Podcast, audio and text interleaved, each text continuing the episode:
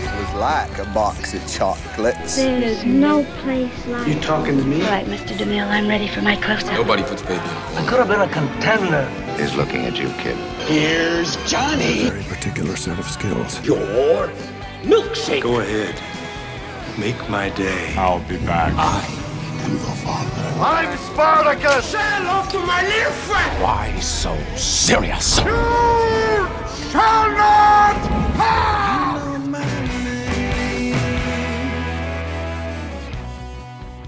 Welcome to the first episode of Real Features podcast.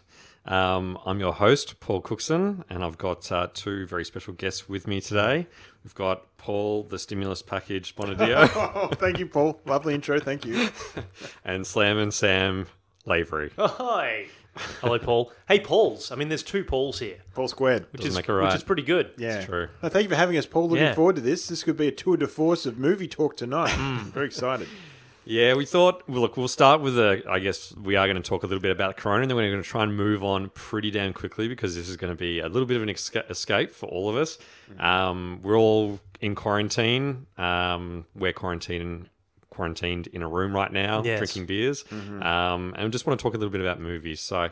Um, I guess we'll sort of dive straight into it, but Yes. um, yeah, I guess like as we know, coronavirus is uh, certainly having an effect on the movie industry and TV series at the moment. A lot of things delayed. There's not much to watch really out there at the moment. Um, a lot of films. I think we've got Matrix, we've got um, Avatar, and um, some of the Marvel films. A lot of things being delayed, even TV series as well. Yeah. Um, not a whole lot on. So interesting It's time. a crazy time to be alive because it's just society as a whole has just like movies is just killing us. Sports gone, Yeah. movies. You can't leave the house. What is there? Yeah. What is there, guys? Well, you know what there is? yes. You flip that coin. Uh-huh. You can watch some of the movies you've always been meaning to watch but have never had the Yeah. time. You've got a whole catalogue of 100 odd years of movies that you can indulge in right here and now. Let's quickly go around the room. Okay. Top two movies you want to see right now that's on your list. Oh, Jeez, Top two. Sam. Or as Paul, in, as in past ones or yeah, whatever. ones at the Just something moment? you you think you should watch. You know that That's you want to in- incredibly over this tough quarantine, question. or even rewatch something you've really enjoyed. There is one I want to watch. It's a Guillermo Del Toro one, The Devil's Backbone. Okay. that I've yeah. always wanted to watch, and I Great haven't got around to it yet. So Yeah, I'm looking film, forward yeah. to that. It's a good one. Uh, tell you one that's I think getting a lot of work out from a lot of people, and I probably uh, very relevant. But it's uh, Contagion. I think that's Oh! getting a big time workout. I watched it the other night. You did, yeah. You know What'd what is think? funny about that? Well, not that funny. You rewatch it, and it is literally it's the story that we're going through right now. It's pretty much a documentary. Yeah. it's crazy. Yep. It's just uh, the virus is more aggressive, which you know at the end of it, you're like, oh, thank Christ, it's not Mm. that full on. But it is yeah, eerily to the point where you know the the the dis- disease comes from China or whatever through a bat, and it's like Jesus Christ. You know the movies that are going to come out of this once we clear it as well. Like they're just going to flood. You know, you can imagine. Yeah. Like that's Yeah. easy money. Like people would want to see. It's like all the doomsday sort of films Yeah, out there, and this is like the real life one. It's like Yeah. when Matrix came out, Romeo Must Die had like a million of those type of movies Yeah. where people doing acrobats in the air. Yeah, yeah.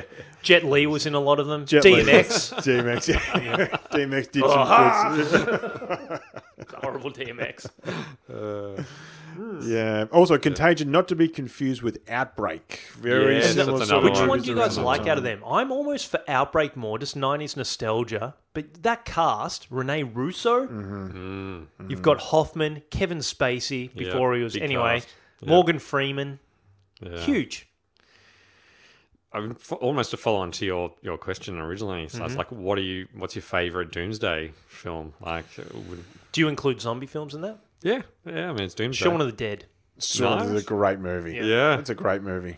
Oh, I love those sort of movies as well. Not my favorite, But there was one that really snuck up on me, and I'm, I'm, I'm going to actually forget the name. It had Melissa George in it. Wow. That, wow, and that okay. sounds like it's really bad. And Ethan Home and Hawke, Away. I believe. No, in- incorrect.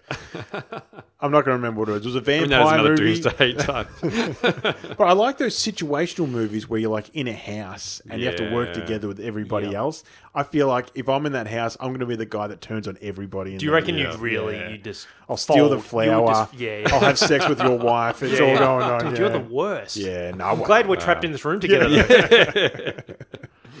though. I was a big fan of Independence Day. Independence Day Yeah. back in the day, that was a classic. Look, probably doesn't hold up as well this day, but uh, It's a still little a cheesy. very. That's still a good film. that Yeah. speech as well, amazing. Oh, Pullman. shivers. Bill Pullman. At I want to see best. ScoMo pull out one of those Yeah. type of speeches. Oh, yeah. You'll be waiting a while. I yeah, good luck. Anyway, I guess to move on from uh, Corona, or probably one last thing is, I, yeah, I guess the other thing is um, cinemas are shutting down, so we're also seeing a lot of movies going straight to digital as well. So it's a different world at the moment. Um, should be interesting, but um, I guess the other thing. So part of this podcast, we're also going to go through. Um, the annual annual top 10 films um, which we usually we've been doing for over 10 years now. Um, and also um, we've got a, a bunch of movie awards. And just to clarify as well this is for 2019 um, movies that we're and tv series that we're talking about. A little bit delayed but um, corona will do that to you. So um, but yeah um, i guess as part of that as well, as we've been doing the top tens for a little while, we are seeing a, a pretty big shift, and we've probably seen that the last 20 years, that um, a lot of movies these days, there's not a whole lot of uh, originality, Glove. Um, we're seeing a lot of remakes, sequels, and uh, comic books these days. Which, yeah. Here's the thing with that, Cook Daddy and, and Sam. Yes. Um, Paul, my apologies. Um, the thing with and, and it's pretty obvious, but predictability is profitability, isn't it? At the end of the day, you're always going to get a certain amount of people going to the cinemas to see these remakes, these sequels, because they're safe choices, and that's only going to hurt us in the long run. You want to see some original content. There were it was a pretty good year for movies, I thought last year, but again. And we're going to disagree on a few of the Yep. the few of the Marvel type Yeah, things. You know, like that. A bit, bit of bit of back and forth stuff. But yeah, it's a shame. It's a shame because you know where do you have your big blockbusters these days that are original, like your Jurassic Not many. I mean, like the your Batmans Spielberg's? do that. Yeah, but get they're the still a remake. Yeah, well, that's true. That's true. Mm. Actually, it's comic book too. So, but it is. Yeah, you're right. They're Mm. few and far between. So But it, they prey on nostalgia and you know formulas, and Yeah. that's and it's a formula that's proven, as I think you said. So they know that's a moneymaker, and that's look the big budgets, big actors. There's very few actors that say no to them. There's only a handful. I think what Bradley Pitts Yeah. hasn't Yeah. jumped on. Yeah. Johnny Depp, Leo. So there's some big names, but it's that's really very is. few. Yeah. Very few. Most people jump on. It's pretty safe, I think, because sometimes with original films, um, yeah, sometimes you can lose a lot of money on it. Whereas it's proven that the remakes, the sequels, the comic books, just easy money. And if we look even at the top ten um, grossing films of all time, actually recently a lot of the Disney remakes, so I'm talking The Lion King and things like that, they've actually crept in the top ten grossing films, and we're just talking a remake. Of, even the remakes, yeah, yeah, so Which is they're making a lot of money. So it's it's crazy. Yeah, so I don't think it's going to slow down anytime soon, which does make the, the top ten, especially when you're sort of doing that balance of um, you know, good remakes and sequels compared to the shit ones. Um, generally, they're pretty average, I think, overall. yeah, Yeah, yeah. Unless they inject something completely fresh and new into it. It's Yeah. just going to be another Psycho. I don't know if you ever saw the remake of that. Yeah, Vince Shot- Vaughn? It's Vince Vaughn shot Yeah, yeah. scene for scene. Yeah. And Heche, I believe, was Yeah, in that too. Yeah. And God bless her. God bless. her. Um, I guess that also means that uh, we're also seeing a resurgence of um, TV. Um, you know, some big actors and things like that um, appearing in at big budgets. Um, and, and I guess that's also comes with the stem of um, what we're seeing online with Netflix and, and this year, you know, or, or last year as well. Amazon Prime, Disney, and Apple all all competing in that space. So that they've got a lot of money behind them. These are big brands. They've got a lot of money, and that they want it to be successful, knowing that's the future. So TV series are getting massive names. It's no longer TV series is a joke, really. It's, it's Yeah, no. Well, these companies that you were just talking about, I mean, they are doing what the studios did of yesteryear. So they'll give actors five picture deals or TV shows like there's certain projects, and they'll just say, "Hey, we're going to pay you X amount." You know, a prime example, Sandler. Yeah. Which I know he'll feature in the top ten prominently. Yeah. maybe, maybe not. Yeah. But you know, he gets these massive picture deals with like Netflix, and that's the norm for a lot of these big actors that they're just dragging across to themselves by Mm. by offering that. Mm. Go- golden era for TV series at the moment. And I think it started from what we were talking about before the podcast. Series like The Sopranos, Yeah, like The Wire as well, that started, took a chance. Breaking Bad. Breaking Bad, Yeah. Yeah. big probably big, mostly big budget. I mean, every Sopranos episode was almost like a whole movie in mm. itself. Mm. So to break the mold like that, it needed something like that. Now everyone's kind of reaping the rewards because they know it can be profitable. Absolutely. And it was where actors used to go to die. You know, Yeah. if you couldn't make movies, you go to TV and you still get paid a few dollars. But Where it's, this is almost bringing back careers. Like you see people who do TV, and then all of a sudden they, they get into a successful TV series, Yeah. and they know that that could almost, you know, catapult them to get back into movies again, Yeah. things like that. So, um, and big money being big budgets. Like we um, look at, you know, at what Amazon paid for Lord of the Rings series to be able to turn that to, and they've got the rights to that, and you know they're going to flog, you know, an absolute crap out of that thing um, going forward. And obviously Disney's done that with now they've bought Star Wars and everything else. I mean, we're seeing all the spin offs and that, but yeah, Yeah. They know how to ruin a legacy. yeah, they know how to make a dollar. That's a problem too. They're gonna yeah. yeah, it's a machine. If they buy it for a billion or however many billion dollars they bought that the rights for that, Yeah. they're gonna make that money back yeah. and then some. absolutely, yeah. Yes. Before we get into the uh, Real Features Awards, which we've got a whole bunch of different awards, um, we'll sort of talk through the nominees and, and I guess who I've picked as the winner, and then uh, kind of uh, kind of want to put it to both of you to sort of get your your feedback and also what you guys think are, are the winners as well. But I will mention uh, a bit of a plug as well. Um, you guys in particular are on another podcast Oh, uh, There's going to be a lot of crossover. may have heard these lovely voices from the D's podcast. Um, yeah, I'm sure you have. Yes. yeah. the Melbourne, strictly that's to a Melbourne Demons football club AFL podcast. fans, but it's still worth noting. Thank So, you. crossover. Huge, huge uh, fellowship. And, Yeah. uh, I appreciate that. what's the what's the website? You can uh, Dspodcast.com. There you Com, uh, Patreon. Yeah, you can if you want to really support the podcast. You know. Oh Yeah. boy. Cool. But thank you for Alrighty. that. Yes, no, worth mentioning. Um, great. Well, we'll get into the awards. So the first one we've got here, and again, remembering this is from 2019, we'll start with a TV series here. Mm-hmm. Um, we've got best TV series for comedy, comedy TV series. So the nominees we've got here have uh, narrowed down to Barry, F is for Family, Fleabag, It's Always Sunny in Philadelphia, Rick and Morty, Silicon Valley, and What We Do in the Shadows. The one that I've picked uh, for 2019 was What We Do in the Shadows. Um, yeah, so it's a Taika Waititi uh, comedy about um, a mockumentary Mm-hmm. about um, vampires. Uh, hilarious. Yeah, Yeah. really funny. Is that Very New, well it's done. New Zealand, New right? Zealand. Yeah, yeah, Very yeah. well done. Yeah. Amazing. And if you if you like things like um, Flight of the Conchords and things like that, um, it's a similar type of humor. Yeah. Because it's got Jermaine or one of them in it, hasn't it? It I does. can't remember Um, which one. Yeah, he writes and, and I think has a big part of it. He there was a movie originally. Yeah. and they've turned it. Yeah, Because is this the second series or is it the first series? first series. Okay, but there's yeah. a second one coming. yeah. it's very, very funny. Was It that is, an easy decision for you to make out of those? Uh, it it was tough. I mean, I'm always my favorite TV comedy is always it's always Sunny in Philadelphia. Yeah, been a big time fan of that for a long time. and last season. Not 2019, 2018 was a little bit of a drop in form, but I felt like they came back in 2019. But you know, Rick and Morty's always great. Um, I discovered Fleabag, and I really like that as well. So no, there were some good ones. What do you? What did you guys have as your uh, best comedy? As a, I mean, out of those, I haven't, to be brutally honest, I haven't watched What We Do in the Shadows, so I'll take your word for it. But you Yeah. have told me about it and told me to watch it, Yeah. and I haven't done that. Yeah. so that's my own fault. But I mean, the rest I have watched. I'm a big Bill Burr fan, so I really thought that F is for Family once again jumped up. I think the consistency of that show is very good.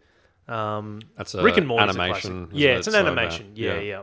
About kind Um, of based on his family. which is quite Yeah, funny. which being a bit, yeah, I think it's it's well written. It's got a great cast Yeah. in terms of who voices it. They've got like Laura Dern, Justin, Justin Long, Long, yeah. And um, Vince it Vaughn sounds- even in it. Vince wasn't? Vaughn. Vince and Vaughn he's was a big and he's a feature, producer yeah. too in it. So it's got the guy from Moon as well. I oh, can't recall he's his great name. actor. That's yeah. fantastic. Yeah. Um, what's his name? God damn it! Oh, it's that's gonna going to be annoy me annoying. now. That is And it's probably not Everyone's everybody screaming it else's in the name. podcast Yeah, right now. Yeah. It's um, yeah. Out of that, probably that's uh, one of the better ones I've seen. But yeah, what do you reckon, Glove? I think in terms of something you just look forward to coming out, Rick and Morty, I doused myself in every episode that came out with that. So Watched it two or three times. It's it's the best cartoon for me since The Simpsons.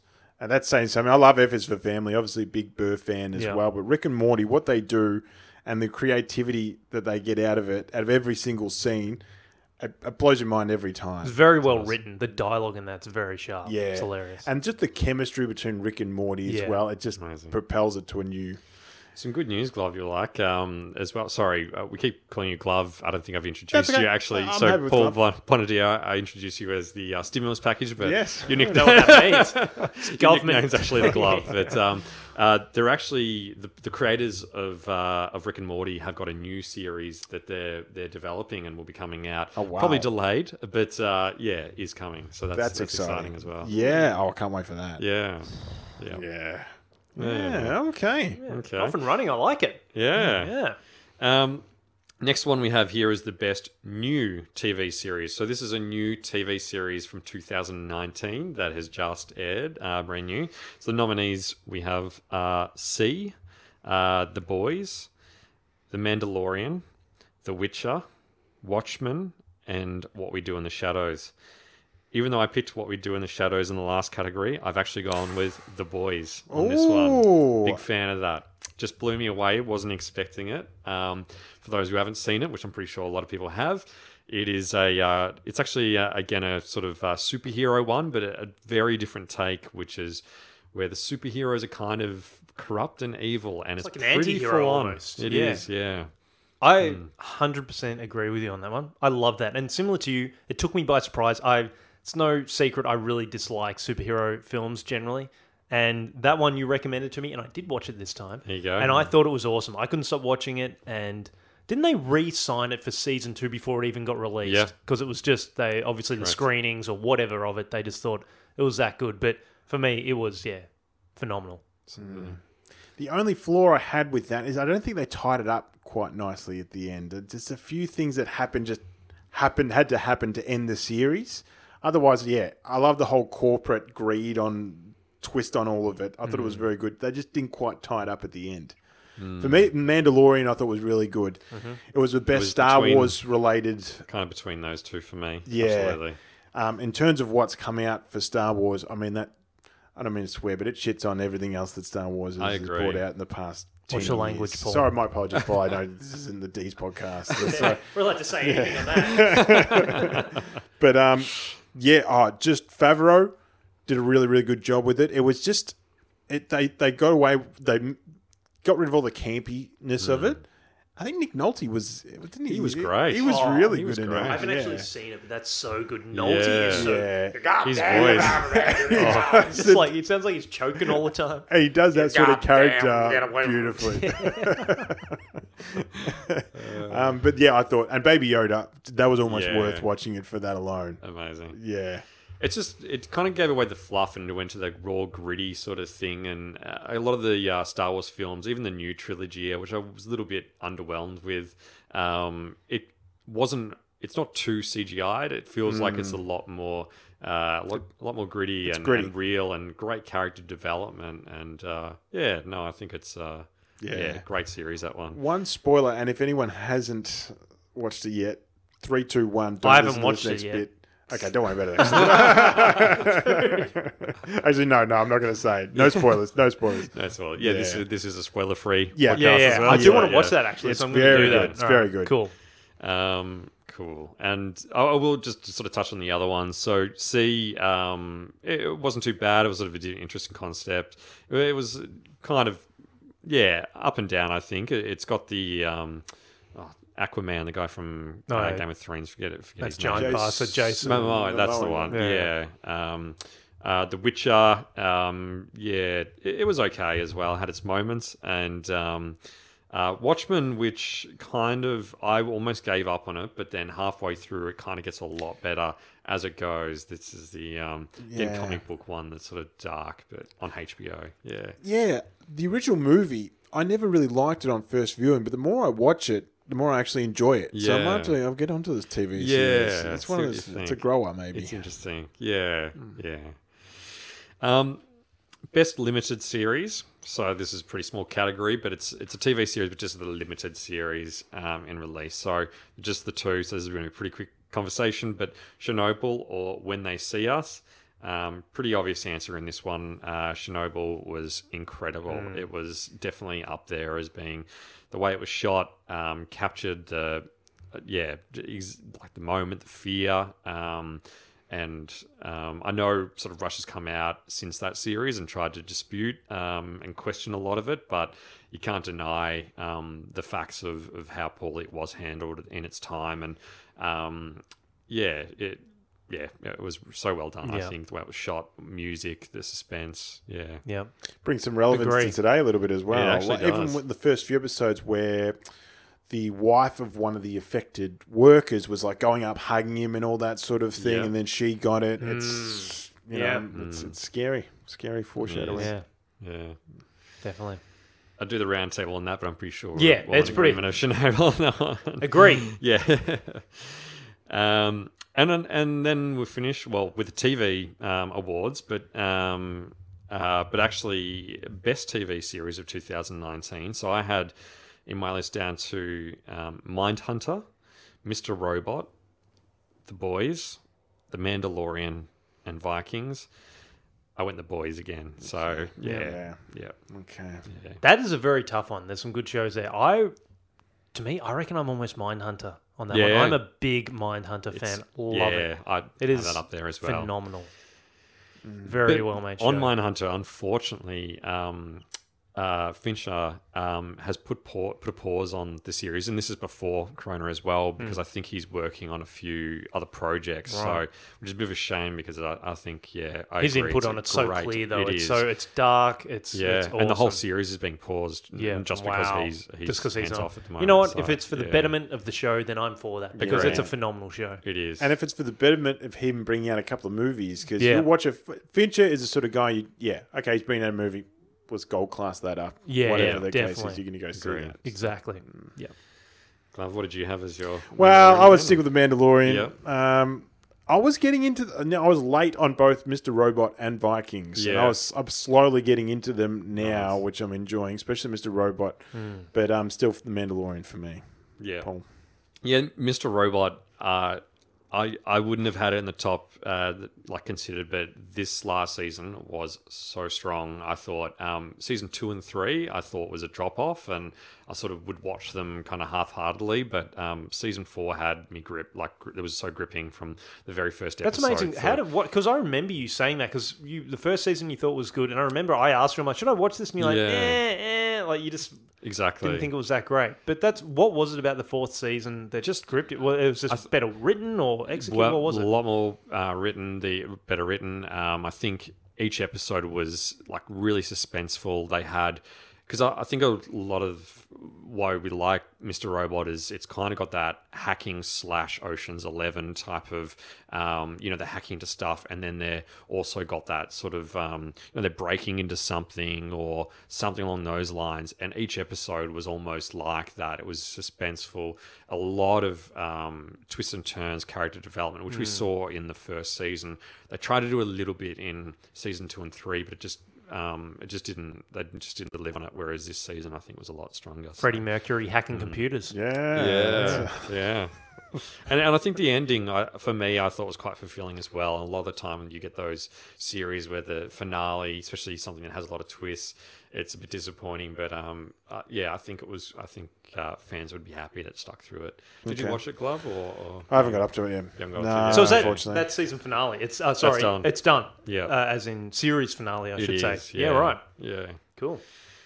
And and Vikings as well. I, I'm I'm a massive fan of. I- I'm actually um, my girlfriend Chloe. Where I, I'm actually uh, forcing her to watch it now. It's a new series.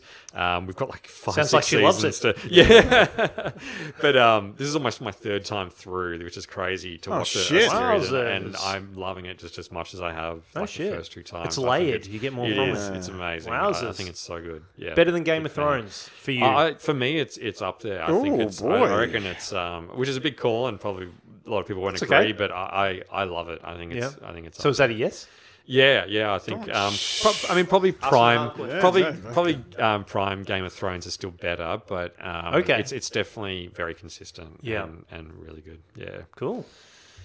Alrighty, so we'll go on to best documentary. Ah, so this yes. is actually film and TV. I kind of merged it just so because we've already got so many categories um, to keep moving. So um, I've I bought, and it's funny because before I had a different winner to this, and I changed it at the last moment. But um, the ones I have here are um, Conversations with a Killer, the Ted Bundy tapes, Fyre, I Love You Now Die, The Devil Next Door, The Final Quarter, The Game Changers, and The Great Hack. Was it The Greatest Hack? I think it was Great Hack. Um, I actually originally had I Love You Now Die, but I've actually changed it to f- Fyre. Um, Yeah. I, I thought Fyre was not expecting it. I had I actually wasn't really aware of that festival, and uh, yeah, it kind of shocked me a fair bit as I was watching it. Just the how how they let this thing go to the point that people were turning up. They didn't cancel it.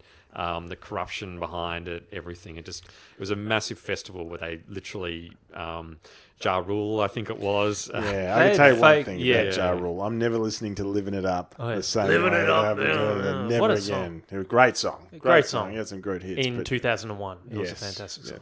Sorry, Paul. I was um, Yeah, so just, I guess um, just just people who haven't seen it. So yeah, they they effectively they had this idea where they um, get this island. I think it was even um, was it one of the drug lords. Uh, Yeah. Island. Pablo Escobar. Yeah, I think yeah, it was his one of his old yeah. islands. They, they wanted to turn into a big festival where people would go there. The, the advertising was all good looking people, all having a big time, and you'd stay in five star luxury and pay big money, all that sort of stuff. But uh, they just m- misspent money. It just everything went wrong. People turned up and they were intense. Um, there wasn't enough food. There wasn't enough booze. Um, You know half what- the acts oh, pulled out. yeah. it rained. It, was was, just just a shit show. Mess. Yeah. The thing was, if that festival did happen, which obviously is the whole point of the doco, but if it did happen, it would have been phenomenal. Yeah. But it was just the level of con man that the guy who's running it is. Like, it's hard to fathom that. And Yeah. the fact that, well, not to give away too much of it, but doesn't seem like you learned too much from the whole experience, which is just incredible. He's got a face you'd like to slap Oh, really yeah. hard Yeah. too. Like really like yeah, just spikes on your hands sort Yeah. of thing as well. that's medieval stuff. yeah. Yeah. Back to Like Vikings. Braveheart stuff. Yeah, yeah, good, yeah. There are some strong contenders in that, by the way. The Yeah. document. This is definitely your territory I there, love, Seth. yeah, big doco fan. What do you like about the docos? They're real. Yeah. Literally. It's just- I don't know. I, I love it. And you learn something, Yeah. I feel like. But that list is very strong. Game changers, yeah. Bit of propaganda going on there. Yeah. Yeah, Yeah, take well, leave it. that was proven to be a bit weird. Sorry, Sam. Yeah, but I thought the Great Hack, that was very, very good. Hmm, that was really, full on. yeah, Amazing. and great insight Data into just of, yeah. just and, and giving you that awareness of that's what you're kind of doing every time you just say, okay, you can use my data or whatever, and hmm. how Facebook manipulated a whole bunch of things. But even the, that that so like just for people who haven't seen it, so that documentary talked about how this advertising company effectively helped win the presidential election Yeah. for Trump, and also was a big factor in Brexit. Yeah. So by using user data and, and the Fear Factory, f- Fear Factory. uh, wow, Great- We're having a few beers while we're doing this. the, fear, the Fear Factor as well. yeah, yeah, a- and that was what was it? Um, it's going to annoy me. The company's name. Cambria, Cambria, Yes, Cambridge something, Analytica. Cambria Yeah. Analytica, or something Yeah. like that. But just the fact that Trump was pumping some like fifty million dollars into Facebook advertising, and how Facebook would utilize that data is just something that's scary, to be honest. But it, all of those are strong. Even the conversation with um, Ted Bundy, those that I found that fascinating. Love a crime doco, which I'm sure many people did. Mm.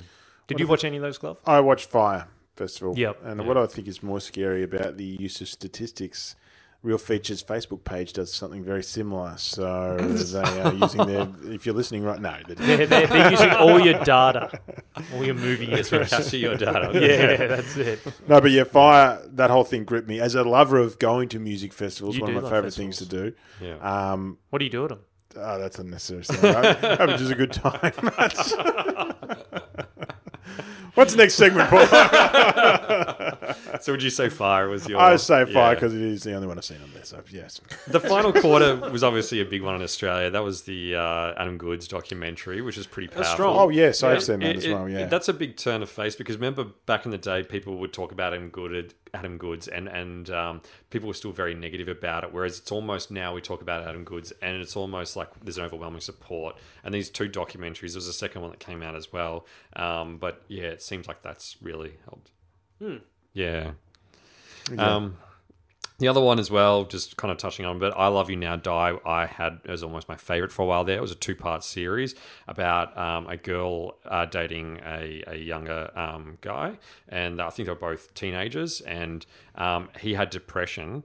And she effectively encouraged him to commit suicide. That was the, the controversy. It was. Great So- documentary. Amazing. Yeah. One episode sort of like talking about. It was interesting because it both doc, each episode kind of took each side almost like in their case. So it was very interesting.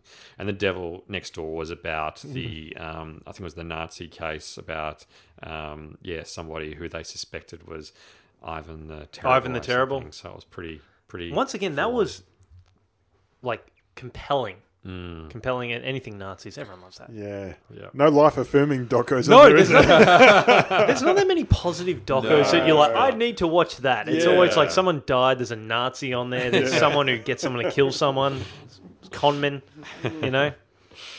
Um, best horror film is the next category. So we've got Annabelle Comes Home, Brightburn, IT, uh, sorry, IT, it, it Chapter 2, Midsommar, and Us. Uh, the winner I had here was actually Midsommar. Um, yeah, very creepy, um, very well done. Um, yeah, just just amazing, very original sort of film about, I guess, a cult. Um, yeah, no, it's it's it's a good one. Yeah, Without giving away too much. Yeah. You were very good there, by the way. You didn't, Yeah. didn't say too much. yeah. What was number two for you? Uh, probably us. Yeah. Yeah. I think us. Yeah, I, I was a big fan of it. Chapter one, Mm-hmm. chapter two was good, but probably not as good. Um, but yeah, us, us Did was up there it as chapter well. two kind of fall a bit by the wayside? It just didn't seem like it captured people nearly as much as that first one. Like even the Definitely- press side of things. Yeah, I still really loved it, but I think probably the impact of the first one, Mm. you're seeing him and his portrayal of Pennywise was just amazing. I mean, I sort of I compared him into my review, which is a big call, but I actually thought he was like amazing up there with Heath Ledger as a Joker, which is crazy cool, but I thought he was much. amazing. Um, yeah, just yeah, what he did to that character, the originality of it, and how creepy it was. But Yeah, he was. yeah. Hmm. Did you guys have any? I know you're not big horror fans, but I've did you have- seen two off this, and I enjoyed both of them. Um, Midsommar, which I thought was phenomenal. I watched it only a few weeks ago. I loved Us. Yeah, I'd go yeah. Us as my favorite. I thought that was awesome. I saw it at the movies. It just went places I didn't think it would, Mm, and um, really cool. Something different too. A different Nice. film. yeah, Yeah, I was Yeah. very happy with that. very good. Yeah, mini greens. I, I really liked us. I like. Is it Peele or Key? I can't remember. Yeah, just Peele. Peel, Yeah. yeah. Um, that he's making those sort of movies. Like I've now forgotten what his original one was. That was a. Uh, Get Out, Get I Out. think. Yeah, Yeah, it was the one sensational. Um, popular yeah. But yeah, he- I love those sort of films. They're completely different, unbelievable originality stakes in it. Mm. It was just That's really, what I was really going to say. It's done. refreshing to watch those types of films when we're getting bombarded with Yeah. the comic book films. It's great to see something like that that's really crazy. Like Yeah. you know, it's re- like it's just very inventive. and it doesn't overload the social conscience on you as well. Like No. there's- it's got a few social issues, but it doesn't just lay it on that no, thick. there's not an agenda under it. It's just Yeah. a pretty good horror film. Yeah, and some creepy voices. You actually good impersonations, Sam. I'm so not doing Oh, that one. The uh, the lady. yeah, I'm not doing that. sounds like the freaking emperor off Star Wars. Alrighty. Um, yeah. Uh, best action film. Um, so this, I've said this is excluding comic or war films. Um, Alita, I think it's Alita. Uh, Battle Angel, Anna, Fast and Furious presents Hobbs and Shaw. Oh, there's the end there. That's uh, okay. The conversation's over. Gemini Man and John Wick Chapter 3 Parabellum. Um, my choice was John Wick Chapter 3. Big fan. I thought um, one of the better ones of the season, of, of the series, which is Um, strong series already, but just a lot of fun, a lot of action. Keanu doing his thing, very impressive. Paul, let me fire a question back up you. Please And- do. Up you. Up you. My apologies. Up, right up your dress. Do you remember when action films really had their heyday? The Rock, Con Air, these Broken Arrow, these sort of movies, Christian Slater as well. what has happened to the action movie that has seen it sort of fall by the wayside?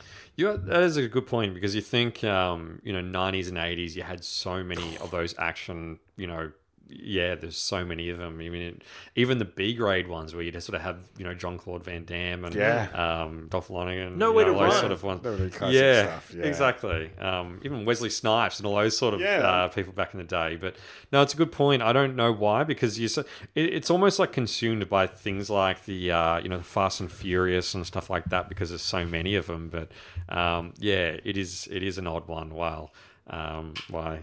We're just uh, doing a round of We're, drinks. we're going to get more drinks. You know? We're halfway through. I think it's halftime intermission. We've been going for a while already, and we've got a while to through go. this bad so, boy. Yeah. But uh, do you think part of it also is because I think we all would probably agree that, especially early days of The Rock, we Hmm. thought we had discovered the next Arnie or whatever. Yes. You know, and then- Yeah. And I love The Rock. All of us do. I know that. Yeah. But don't wouldn't you say that um, you know he's he's kind of more focused on just pumping out shit like Jumanji and things like that. Whereas He I is. feel like Arnie, if we're making that direct comparison, stayed true with more of the action films. And maybe Hmm. those films aren't being made anymore. But I just feel like we thought we got him, and some of the Rock's earlier work was action orientated. Yeah. and he still does the occasional one, but he he does get caught in these franchises. Sam, I apologize. I just want to quickly clarify. I was talking about The Rock, Sean Connery, Nicholas No, Cage. I know, I know that. in No, the no, day. Oh, hundred okay, percent, I know okay, that. yeah. But I'm just saying why Yeah. maybe these action Is movies it have died a little. Audience, uh, and I'm doing this in qu- inverted quotes, getting smarter. Perhaps they want more realism with their movies, and that's Nah, sort some of dog Having shit still said being that, we're doing remakes of things. and That's stuff very like that. true. But um, I mean, the Expendables was probably you know bringing them all back, and that was sort of like a Yeah. yeah. But I don't know. Yeah, there hasn't been too many. But those true, yeah. The I mean, but the, the the main action films that are coming out still a throwback film. So Yeah. Sylvester Stallone is still running around there at 98 years old, Yeah. doing Rockies Rambo and doing Rambo's. had another one last things year. like- yeah, well, Yeah. there you go. So Uh, that is kind of Ram- says. Uh, can I say quick? Why isn't the last Rambo on the action list? I think I originally had it on worst films category. It Oh, hang bad. on, Paul. Hang on. Yeah, the new one was pretty bad. wasn't that bad. Really? You- What are you expecting with Rambo? I mean, that's just what's going to happen. I mean, he Yeah. did some. He did some killing, and he did what he had He's to do. He's kind of a one-dimensional guy. Let's not be you know, Yeah. beat around the bush. here. He's not going I to like start. Rambo, he's not but going I to go to didn't think it was the university. best one and in the uh, in Yeah. the series. But yeah, the last one, he Uh, became a doctor and started curing certain diseases. Started up a practice. Takes a different turn. All right, we'll keep moving. Um, best comic book film. so I'll um, be oh, sorry. going at this stage, unfortunately. What's that? You, Oh, you just. just I will also All right, we'll leave. probably Call move you on on here. Alright, Um, Cookson. I haven't seen so- any of these. Oh, the Joker. I saw the Uh, Joker. That's yes. it. Sorry, Paul. My apologies. Uh, so yeah, best comic book film. We've got uh, Avengers Endgame. Pardon me, Captain Marvel. Sorry about that. I was choking on my beer here. Um, Joker. Um, Shazam. Is that with Shaquille O'Neal? Unfortunately, not because that would be I'd probably win it. But uh, or Spider Man Far From Home. Um, the winner I had here is Joker. Um, just I think the originality of it, um, even if you take it away from being a comic book film, it's still a great film by itself. And Joaquin Phoenix's performance is uh, it's pretty damn good. And uh, little spoiler alert, it's definitely in the top ten uh, as we go through that later. As on. it should So, be. As yeah. it bloody should be, because it was.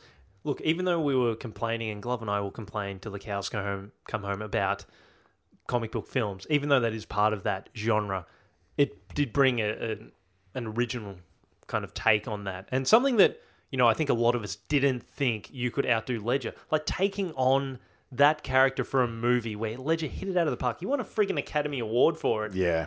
And to do that and just take such a new angle on it and knock it out of the park was just incredible. Yeah. And it really, I, I think it got good reviews, obviously, and deservingly so, but it really did, it caught me off guard by how good it was. It was psychologically affecting.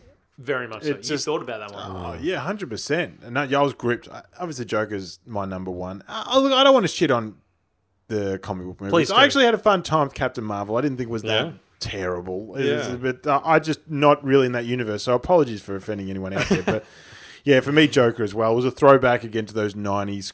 The not, not the seventies gritty your taxi drivers, your Yeah. early Scorsese, um, which those are some of the best movies of all time. Um, I'm trying to think of what's Scorsese's first movie with De Niro and um, don't worry about it, Keitel. Uh, Mean Streets. Mean Streets, of Yeah. course, yeah. Yeah. So they're they're classic movies, and it was a throwback to that. I think Scorsese was approached to actually direct that, Yeah, right. but he Yeah. said no, we've sort of done that before. Yeah. Todd Phillips as the director. Plus, I thought, he thinks uh, comic book films Yeah. aren't films, Yes. which is uh, Yeah. probably what you guys agree with. But uh, yeah, Yeah. but Todd Phillips as a director, I mean, people kind of criticized him a Hmm. little just around, you know, he traditionally did a lot of comedies and things like that, like The Hangover. But I thought he was very impressive that yeah. film. Like it was yeah. To create Cool. to to create a mood, the fact that so many Batman movies have been out there, but to create a different mood in in the film compared to what other Batman movies have been out there, it's, it's pretty amazing what he's done. And also, to be honest, like when you think about it, The Dark Knight, where Heath Ledger hit it out of the park, it was. If you added up all his scenes, you probably had 15 minutes of screen time. Whatever, Yeah, maybe half an hour. that's I don't know, right. whatever, not a lot. They've made a two hour film on that and just explored the character in such detail and depth Hmm. and made that compelling to watch, Yeah. which is Incredible. pretty good.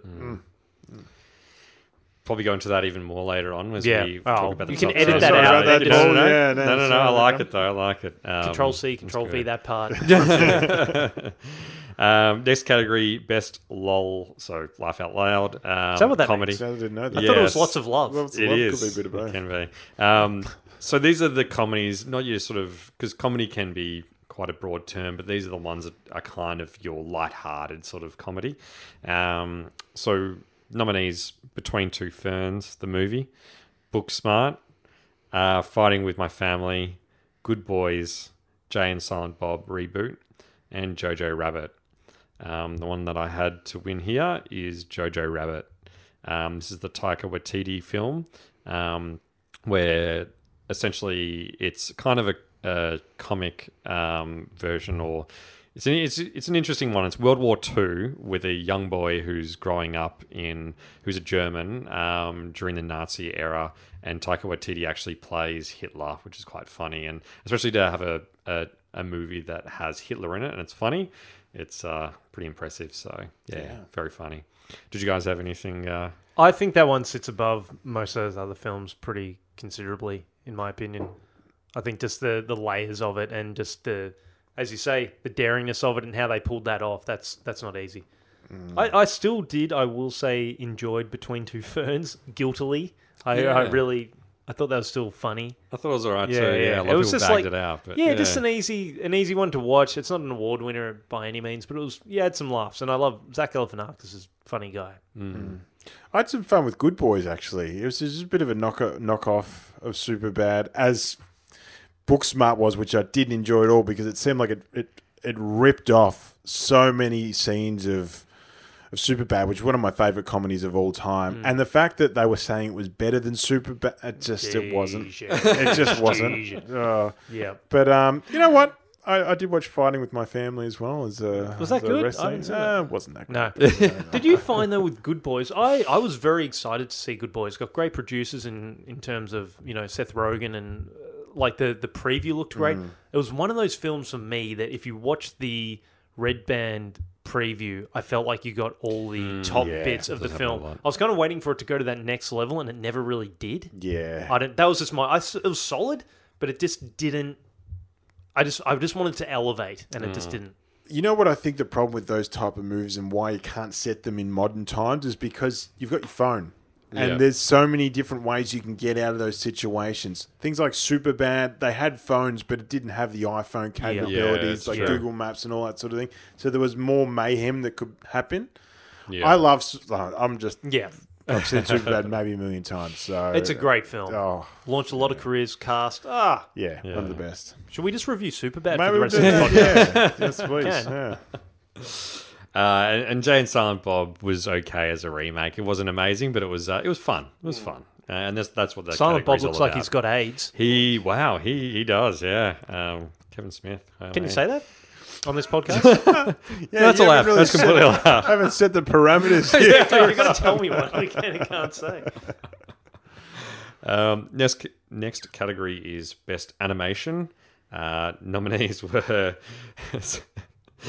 Sam's an expert in this one. So, um, Frozen Two, How to Train Your Dragon: The Hidden World, Klaus, The Lion King, and Toy Story Four. Um, the one that I had to win here was Toy Story Four. Um, while not as good as one, two, three, uh, it's still still pretty high, still good quality. Um, a lot of nostalgia in it, and uh, I don't know Pixar. Geez, they're still they're still very uh, strong. Most years they win this category. Um, you know, to bring the whole cast back, we had a lot of cameos in there. We had um, good old Keanu in there and a Yeah. few others as well. So yeah, no, I thought it was good fun. It was uh, it, it kind of brings you back to the memories that you know Toy Story. Have you honestly watched every one of those films? Uh, yes, I have. You've watched Frozen 2. Uh, kind. I, I got to be honest. It was kind of in the background while Chloe was watching it. You don't Yeah. have kids. No, she. Yeah, I have Chloe, which Oh, she yeah. she watches a lot of. Uh, doubles up. Yeah. Are you trying for kids, or that's not happening? Move on. I, I don't- think an alarm should go off for anyone who doesn't have kids who watches Frozen 2. Hey, and you know what? You've I'm watched gonna, it? No, you seen no, no, no. There we I'm just go. saying, um, in terms of animation, I love animated movies. Like Shrek Two is one of the funniest Yeah. movies Brilliant. of Yeah. all time. Absolutely. And I'm gonna I'm gonna have to disagree. Sorry, Sam. Did I just jump over you? Because I have you no idea. seen Just keep Yeah, jumping. Good point. I thought Toy Story Four was a bit disappointing for me. Really? Toy Yeah. Story Three was outstanding. Amazing. I had that in my top ten that year. Yeah. I just thought they tried to push a few agendas in Toy Story Four, which I Mm. didn't quite. okay. I don't know. That Yeah. didn't quite grab me. I, I I love the Toy Story series, but four, I think they're going to just what, were the, it what that. was the agenda? I haven't was- seen Toy Story 4. it Was, was there just- a Me Too agenda in there or something? a little bit of a Me Too agenda in there, a little bit. Um, I just think it's fine to have it in there, but just don't smudge it on us throughout the entire movie. Um, but Was that actually in there? yeah, a little bit. Holy shit. Really? That was, I was I didn't really notice joking, that, dude. but- Not Me Too, not Me Too. I was going to say I didn't remember that happening. there was just Harvey Weinstein character There or was- Like, something. you're like- kind of you're playing with Not that Me joke Too, my pretty apologies. Yeah, wow, hey, geez. there were just a few. You might edit that one out, but yeah, you can edit that out. Look, Uh, that's good. uh, How to Train Your Dragon, the original. I haven't seen the new one, but I quite like that. It was- yeah, it's a bit yeah, I really like that one too. Yeah, Yeah, so- For- yeah, this one was fun as well. I thought, yeah, it was good. How can Um, they keep on doing the same movie with obviously don't give it away? But Yeah. was there something a little bit different about this one that Yeah, I mean, there's always a new villain. They were sort Yeah. of tried to, yeah, sort of getting up and relocating where they were, and yeah, Yeah. no, it was all right. It was good Okay. fun, but yeah, yeah, not. Um, How did you find The Lion King? Yeah, it was all right. Um, I mean, as I sort of mentioned, it was one of the top grossing films of, of the year, and um, definitely, I don't know. It's funny because obviously, when you watch the original, we were young. Um, you know, you have a different perception of it. Probably Mm. re- rewatch it now, it'd still be good. But um, yeah, look, Lion King was actually. I'm pretty sure I need to double check this, but I think it was Favreau again. Favreau He does do a done. very. He He's- does, yeah. You know, just a side note on Favreau, I really enjoy his chef show on Netflix. Oh, Where he gets different, uh, sometimes gets celebrities on there, but just really, it's almost a spin off of the uh, the movie he did, Chef, and he just goes around finding awesome food and cooks it. And it's pretty good if you like cooking. Yeah. It's not featured on any of these lists, but that's okay. Little side note. Yeah. okay. There you Also, go. a little side note: I didn't see Lion King the original until I was like 22. That's Oh, wow. bizarre. I got a VH. How did you grow up? I know. I watched a Yeah. lot of Arnold Schwarzenegger movies, like a lot of the Conans and explain so why. on. Similar, yes, okay. But as a child, like as you were like I was- five, no, did sorry, you watch? We didn't have like the, the sort of the, the privileged background. That you so, yeah, so, uh, my apologies. If- if growing We up had on the act out our streets. movies, you know. Uh, um, on the next category, we've got uh, best movie remake, and yes, we do have a category for this because there's so many of them. Um, narrowed it down to Aladdin, Little Women, Pet Sematary, The Lion King, and The Upside. I so okay. So I've chosen Little Women, but I'll be honest. I had like I watched it kind of briefly, but uh, I know it was really well done. A lot of award uh, uh, recognition. Um, I know that any female you talk to raves about it. Um, from what I saw, I thought it was solid, good acting and stuff like that. not really my type of film, but I just think if we're talking remakes, I think it was, you know, probably well done. Um, don't know if you guys have I'm any sitting comments this on one out. these. Yeah, yeah. All I can no worries, happy to contribute to move on. this is that Edward Furlong was the the original Pet Sematary. That's all I. Oh, that's yeah, pretty there you go. There you go. And Robin Williams was in the original Aladdin. Oh, thank you, Sam. doing facts of who used to be in films. Sorry, I have, yeah, my That's a new podcast, I Yeah, reckon. Then we could Just do that. Recite facts. I apologize to Paul, Sam, and everybody else listening. I haven't seen any of the movie remakes on that. No, that's and there's a lot of them. And nor should you've. Done well No. to. Yep. On to the next one, uh, which is probably another one that you guys probably may not have seen a whole lot of, but uh, best We're sequel worst and co-hosts, by the way. best sequel and prequels, um, which again massive list this day and age, but we have reduced the list down to I think it's about six or seven. Um, Avengers Endgame, uh, Doctor Sleep, which was uh, the sequel to The Shining, or prequel. Um, no, sequel. Sequel. Sequel. Um, Glass, which was kind of the sequel to uh, Split and uh, Un- Unbreakable. Unbreakable, yeah. Um, uh, John Wick Chapter 3, Star Wars The Rise of Skywalker, Toy Story 4, and Zombieland Double Tap. Uh, my winner was Avengers Endgame. Uh, yeah. Uh, I was a pretty big fan of it. Um, I know you guys aren't Marvel fans, but uh, I, it, it was very well done. Um, I'll probably expand on that a little bit further, but uh, later on. But um, yeah, that was my selection on it. Your, do you guys want to contribute to this one, and we'll move along pretty quickly? We or- just keep st- uh, look out of those ones. What I've seen, you know what? As a guilty pleasure, or I'm not sure it's a guilty pleasure, but Zombieland. I actually enjoyed that. I thought it stayed true to the first one. Yeah. And I had fun with the first one. And watching this, it was more or less the same type of thing, but I thought it was very consistent. It was just a fun film. Yeah. It's not an award winner, but I thought it was kind of cool. Slightly inferior to the first one, do you think? Maybe slightly. Yeah. But it was still like had that kind of I don't know, I don't think of the right word, almost indie independent feel like feel to it still. I thought they yeah, stayed true to the first. Yeah. You're a big Woody Harrelson fan as well. Love Woody. Yeah. He's great. Good. Yeah, I don't know. It, it wasn't too bad. Hmm. I thought Doctor Sleep. Oh, sorry, Glove. Did you have you you say yours? No, I fell asleep it? during Yeah. Glass, which was disappointing um, Yeah. because I liked Unbreakable and I liked Split as well. The way they did that um, was one of the best M. Night Shyamalan movies. Well, since these first three, Yes. been all bombshells and no good left. What's that, Samuel? Another beer? No, no, no. Just uh, the old. Uh, Oh, the mic. yeah, yeah, okay, my you're apologies. Sucking down the mic, dude. Sorry, just to everyone listening. It's just fucking Bit real. of a close. I've um, I haven't got a stand, so I'm sort of the third member of You're this whole what podcast. we call the here. boundary rider slash barman.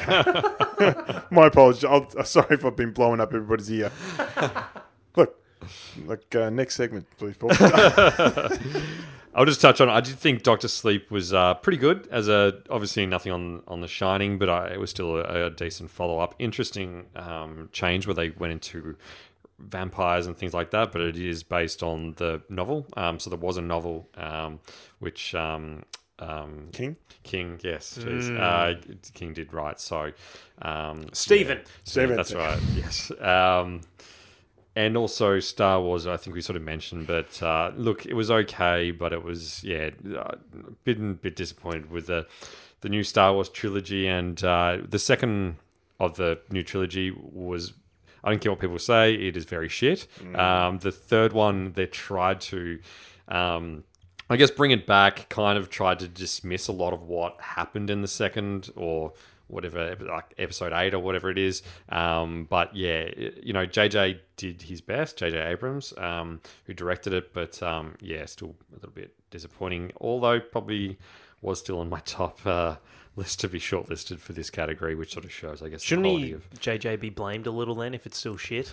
Well, he could only do what he could after With the the second story, one. yeah. Yeah, The second one's a pile of shit. Let's be honest Yeah, about that. The it really third one I thought was a bit formulaic. Yeah. I couldn't give. I couldn't care about the characters. That's Yeah. the thing. They they Did died. they JJ do the survived. second one too? No, No. That was the the guy Green. from what's his name? yeah South African guy. Yeah, Uh, Maybe not South African. Green Johnson or something. Yeah, I forget Hmm. his name. But yeah, yeah. All right, so to the final category before we go Oh, into it's launch exciting. into the top ten Jeez. films. Oh, wait, no, we're not Uh, here. Oh, We've got, yes. uh, which is, I think this is one going to be a fun one. to this. Uh, Yeah. worst We'll go film, for half an hour. worst film of 2019. So, categories, the nominations were Cats, Charlie's Angels, Escape Plan, The Extractors, Hellboy, Playing with Fire, Terminator Dark Fate, and The Dead Don't Lie. Now, this is another one that I changed my choice at the last moment. Originally, I actually had The Dead Don't Die uh, as the worst film, but Chloe put on Cats the other day, and oh my god, that is a pile of shit. It is so bad. I guess this day and age, they think that if they make a musical, you're going to get nominations. It's going to be great. Um, it was bad. It was Yeah. really, really bad. CGI was terrible. I watched like halfway through. I didn't know what was going on. Yeah. Um, I think it was also well documented that um, was it Seth Rogen was watching it the other day and was stoned and was tweeting during it, and which was hilarious. He was just sort of saying same sort of thing. He didn't know what was going on. Yeah. Um, I've even read reviews where people were saying I'm a massive fan of Cats the musical, which is kind of sad in its own right, but they were bagging it out, going, "This is it's so bad. It's got nothing to do with the musical. It's it's really poorly done." So it was a pile of shit. I'll do a roundtable. Um, yeah, he wants to. He wants to go. I think we might be in Yeah, I agreement, think to be will. fair, Yep. Glove and I. Like, we're a bit of background on all three of us, really. We Yeah. grew up with the Terminator franchise very, very close to our hearts. Yeah. The first two that came out were some of the best films, and T2 is probably in the top two Yeah. favorite films of all time for me. Love it. Grew up on it. It's my bread and butter. So we were very excited when James Cameron's name was plastered on on this film. We thought maybe this could be the redemption we've been waiting for. We went to the cinema and watched this thing. And what happened after that? Once uh, the the opening scene, and we thought, okay, this is it's not too bad. What happened after when you see your childhood hero selling blinds as a cyborg is just shattering. And then the like ah, the cacophony of like political correctness and shit they were trying to stuff through it. It was just they were driving cars underwater in a dam. The Humvee was driving at the bottom of the Hoover Dam for half an hour. It didn't make any fucking sense. And just when you thought you got a bit more hope back and then that happened, it was by far the most disappointing time I've had in a cinema in a long time. Yeah. I don't think you could sum it up any better than that, Slaz. Other than the fact that the sequels and Indiana Jones and the Kingdom of the Crystal Skull really fucked up my childhood after after loving those movies. This did something this took something away from me. And I feel like I'm never going to get it back. And I'm never going to trust James Cameron again. I know he didn't I know he had involvement with it. He wasn't directly directing Producer, or wasn't anything it? like But if you produce something, you Yeah. must well producing it. You're producing it. He would see like Sign final off on it. cuts He'd be or like, sign off. yeah, Yeah, yeah. see the cuts and go, Jesus Christ. He'd read the script and go, Why is the um the Terminator a sales rep? yeah. You know? And, and the first part of it, we're sort of looking forward to Arnie going, yep, this is going to be good. We'll get Arnie in this. Then we finally get Arnie, and he's got a little boy that he looks after called Mateo. Yeah, Mateo. He's married, and he's like there patting a dog, drinking a beer. uh, he's, He's supposed to be a hero. cyborg killing machine. Oof. And just Sarah Connor, Linda Hamilton refused to go into any of those sequels, and for good reason. And for her to come back got for her out this, for that. You know what? She was probably the pick of all of them. She- she did She what she actually held true to as much as she could, but it was just it was so disappointing. As the slightest positives, some God, of the I wanna hear this. So not the I forget her name, but the female one uh, with the blonde hair, who was sort of like the main. She was like the genetically. She, I thought she was okay with Linda Hamilton. I thought both of them were quite strong. Um, it felt like I forget the third one, but it sort of took over from um, from John Connor. Just not yeah, not not much presence. Just yeah, I thought she was a little bit flat, um, to say the least. Yeah. Um, the Terminator, as far as yeah, he he kind of could split. Nice novel idea. There was some okay scenes on the bridge, but that was about it. That was probably the highlight of the film. Yeah. The the fight sort of as we got on, just became an orgy of just CGI Oh, mess. You didn't know what was going messy on. and just It was just boring, man. Yeah. Yeah, they're on the back of a plane, piss Yeah. farting around for 20 minutes, and then they, ugh, man. Because a lot of people actually, believe it or not, actually didn't mind That's this what one. I The was reviews super were confused. okay. Maybe they- Do you, Is that the when you blind compare it to the population? when you compare it to the other sequels, it's actually the highest rated outside of one, two, three, or even from one, two. Um, it's one of the highest rated out of from the rest. Do you think the main reason that we were so disappointed as fans, as a, compared to the other Terminator sequels, was almost the James Cameron and Linda Hamilton return, hyping it up? We thought we were we went gold class. Let's do this. This is going to be well, good. having that, yeah, you've got Arnie, you've got Linda Hamilton, you've got James Cameron. That's what you need. Yeah. And and even Edward Furlong, I don't know how he was credited. He was CGI as shit at the very start of it, and he, I don't want to give away, too much away, yeah. but yeah, Yeah. whatever. Anyway, he's in it apparently, but it's, he's 12 years old. But there was all the the ingredients there. You thought if it was written well, and once again, there's almost a theme between half the your number ones, Paul Cookson, that you've had tonight, have all been dark and gritty and real, and that was exactly what Terminator, the mm. sequel, what we just talked about, wasn't. Mm. yeah. If they go back to that, take it back dark, make it good like that. Mm. You know, Yeah. get someone who can direct. I don't know who directed it, but it was just poorly written. Well, you look at the. Uh, I want to go back to two and one. The dread that you'd have when T one thousand or oh, Arnie in the original, Oh, you'd be legitimately like, your heart I couldn't start sleep racing. for a friggin' week as a child Yeah. watching the T one thousand. I'm like, this motherfucker, he can he can chase down cars. Yeah. Mm-hmm. you know, like it's just none of that fear. Like No. it's just just generic. generic, Just kind of trying to run of the build off the T one thousand is never going to be the same. Robert Patrick for life, my friend. Yeah. That's Oh, what he's all dude. about. And incredible. this is disgusting. Anyway, We've probably spoken about that. we said we were going to do half an hour on it. We just did.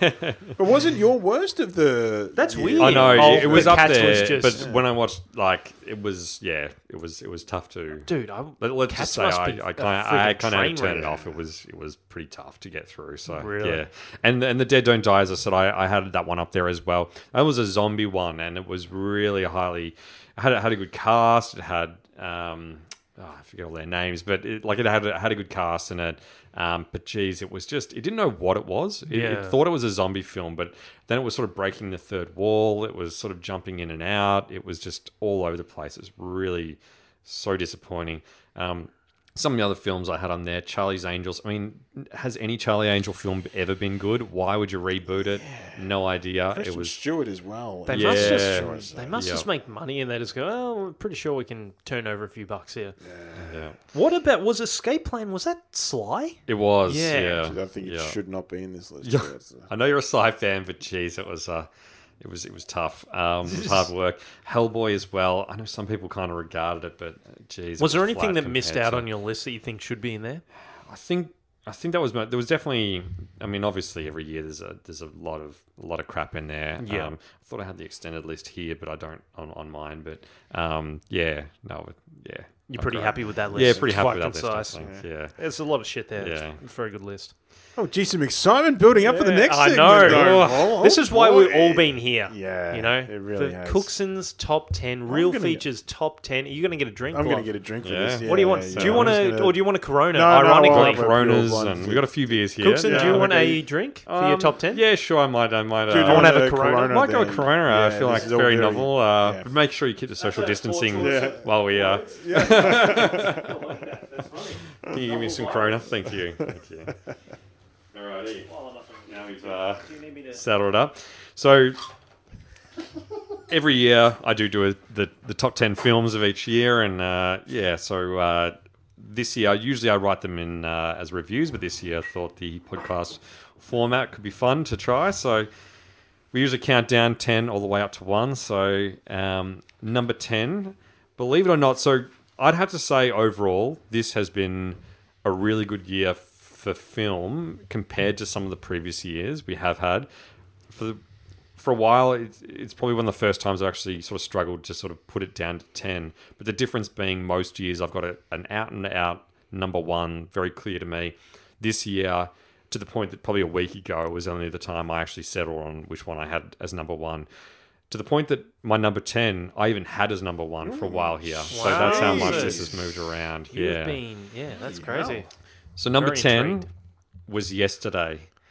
Yesterday Ah. is the uh, it's it's the Danny Boyle um, directed film. So Danny Boyle, who did Slumdog Millionaire, Trainspotting, Twenty Eight Days Later, 127 Hours, a lot of great films.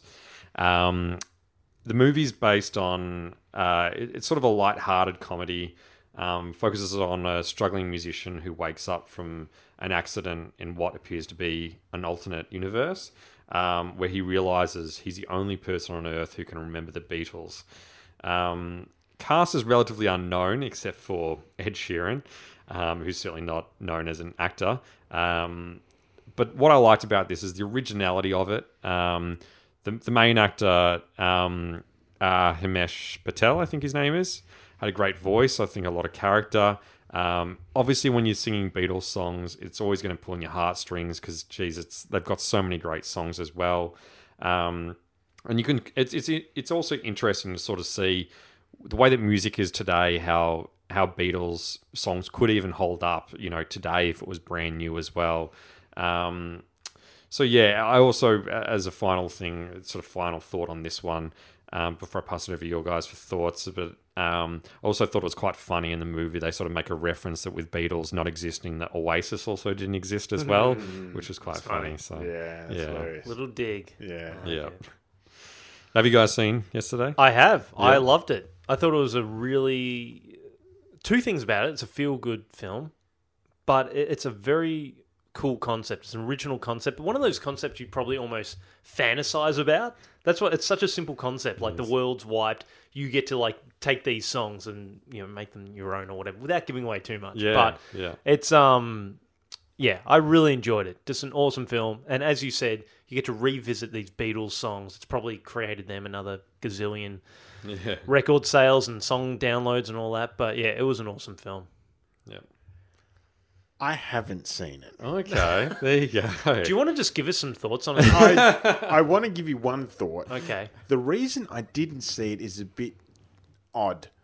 I remember watching a TV show where the exact same concept happened, but it wasn't the Beatles. It was, you know, Green Day's "Time of Your ah, Life." I thought it was going to be Sliders with Jerry O'Connell. Oh, that could. I get, we should talk Great. about that a bit later. Great on. series. The Professor, great stuff. Yeah. Great stuff. But I, if if any any listeners of the Real Features podcast can get to to Paul, Cook, I don't know what your email is or your Facebook. Well, well, yeah, hit us Just up on. DM. Uh, What's his personal address? They can just go to his house. oh, look up the biggest house in town. I think it's just a suburb of Templestowe. Oh, dude. Just a bit of background about Paul. Cook. He is very well to That's do. right. It's all from Not the true. podcast. Not true. Yeah.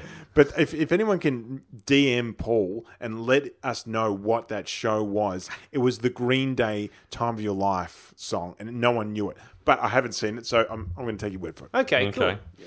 Good in, inside. Uh,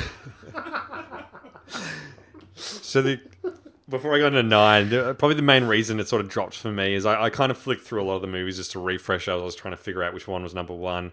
Believe it or not, I actually was a little bit disappointed with the ending. Um, rewatching it, I actually kind of thought it was sort of a little bit. It wasn't too bad, but I just thought it was such a strong film. I thought, it, yeah, could have been a little bit better. But um, yeah, Was So- it your number one, Paul? At some stage, is that It wasn't my number That's one for a crazy. while. So there. it's I gone from that high. 10 to 1. Yeah, yeah, or Wow. one to ten. Yeah. Did it go 1 to 10? Did it Yeah. go to 10 after you watched it the second time and you went, actually, this is a piece of shit in top It's- 10 terms? So it was early in the year it came out, so that's why I think I had it up high, and it sort of and it kind of left. Always have it up high when it sort of leaves, leaves me with a great feeling that kind Mm. of um, that sort of sticks with me for days after, and that one did have that. Um, but then I think I watched a lot of as obviously we get towards the end of the year, award season. You get all the big big movies that came out. Do you get influenced out. by award season, do you think? Not too much. I try not to because I tried to generally write my top 10 before the awards even come out.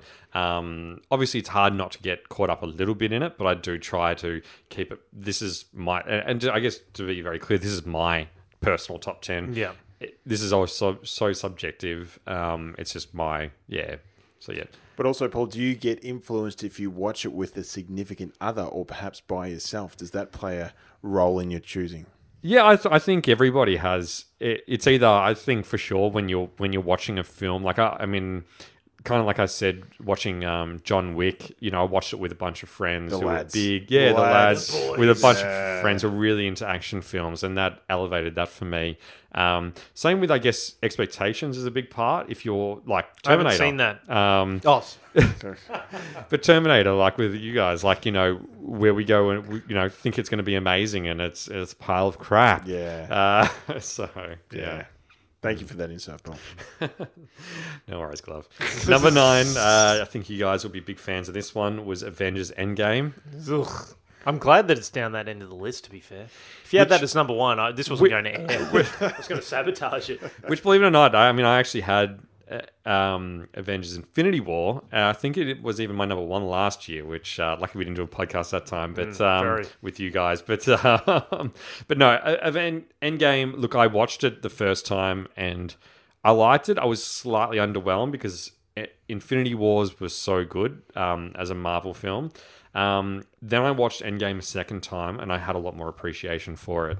Um, yeah, so Endgame, I guess, as a summary, um, is the combination of all the Marvel Cinematic Universe, universe as we know, um, which is pretty much the after the devastating events from Avengers: Infinity War, um, universe in ruins, uh, where pretty much all the heroes have to band together and fight against what is the big evil in Thanos.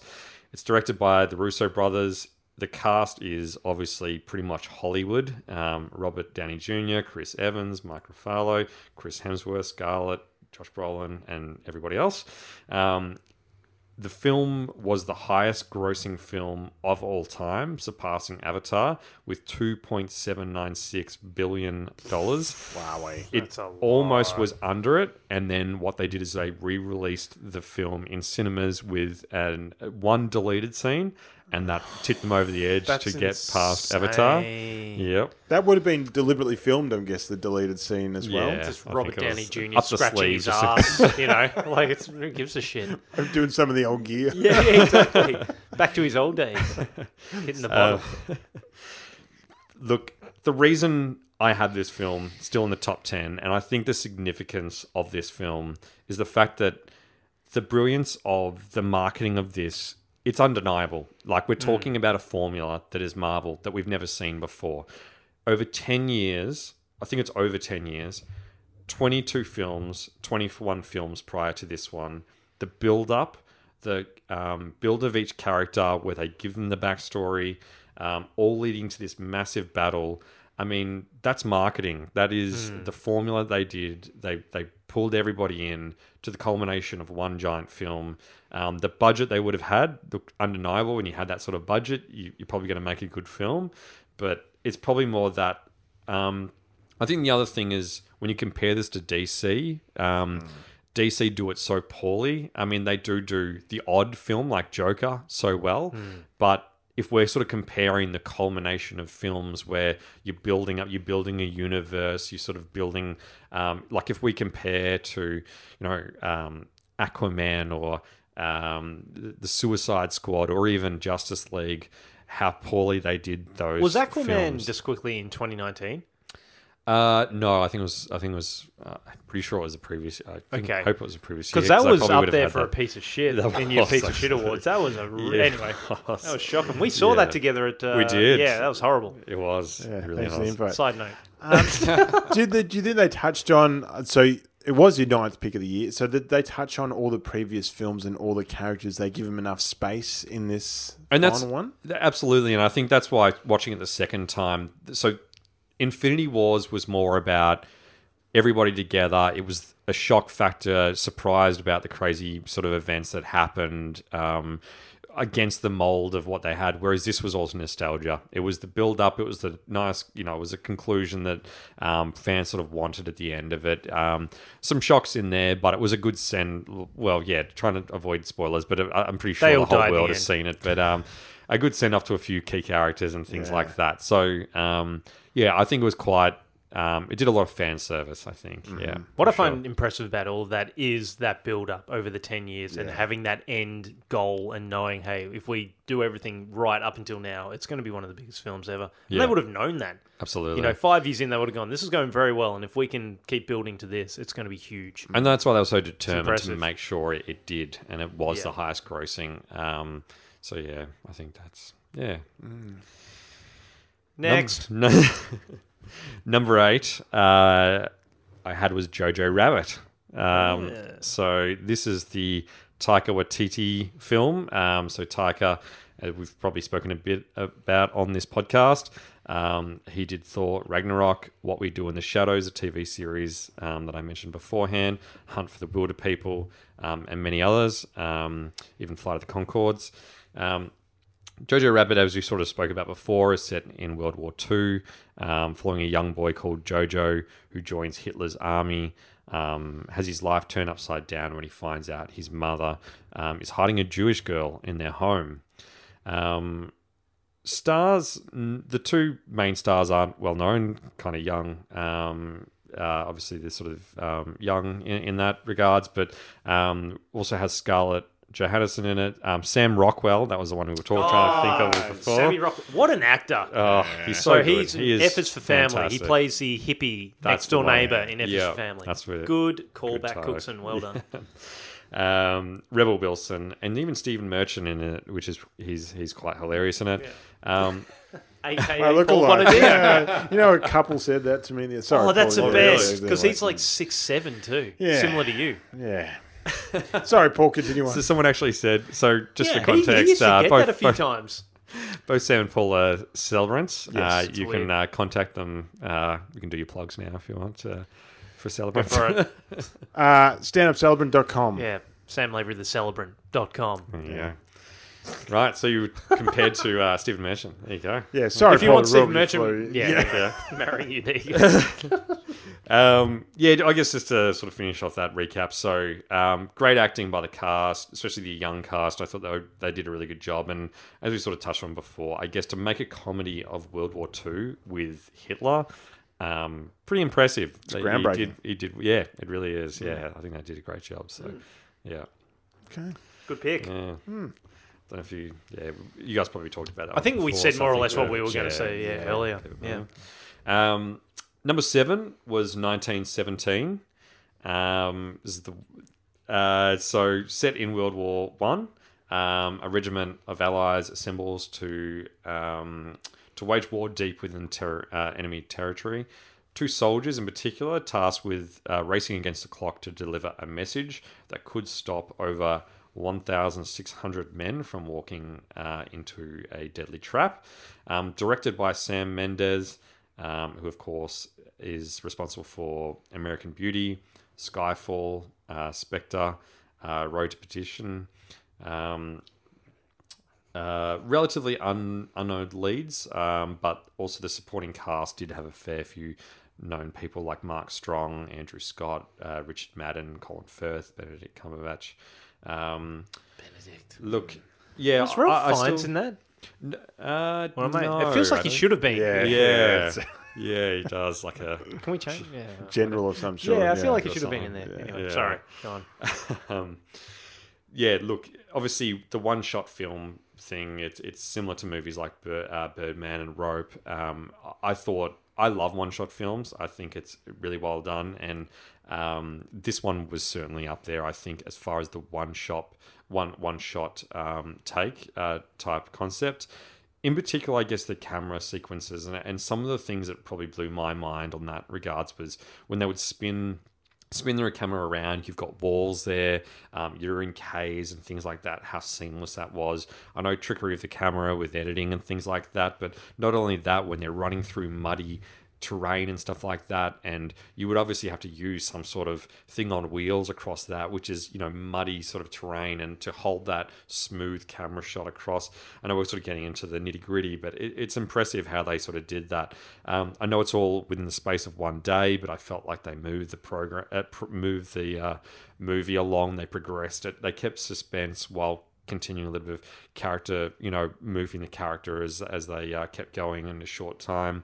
Um, But it is interesting. I think Sam, you even mentioned this that the, the story is almost about just communication lines, just a message, and um, and also I guess uh, there's not many World War One films. It's all about World War Two, so it's it's a bit of a novel concept about World War One. So yeah. Yeah. so I know I liked it. What Yeah, I, yeah, I enjoyed it.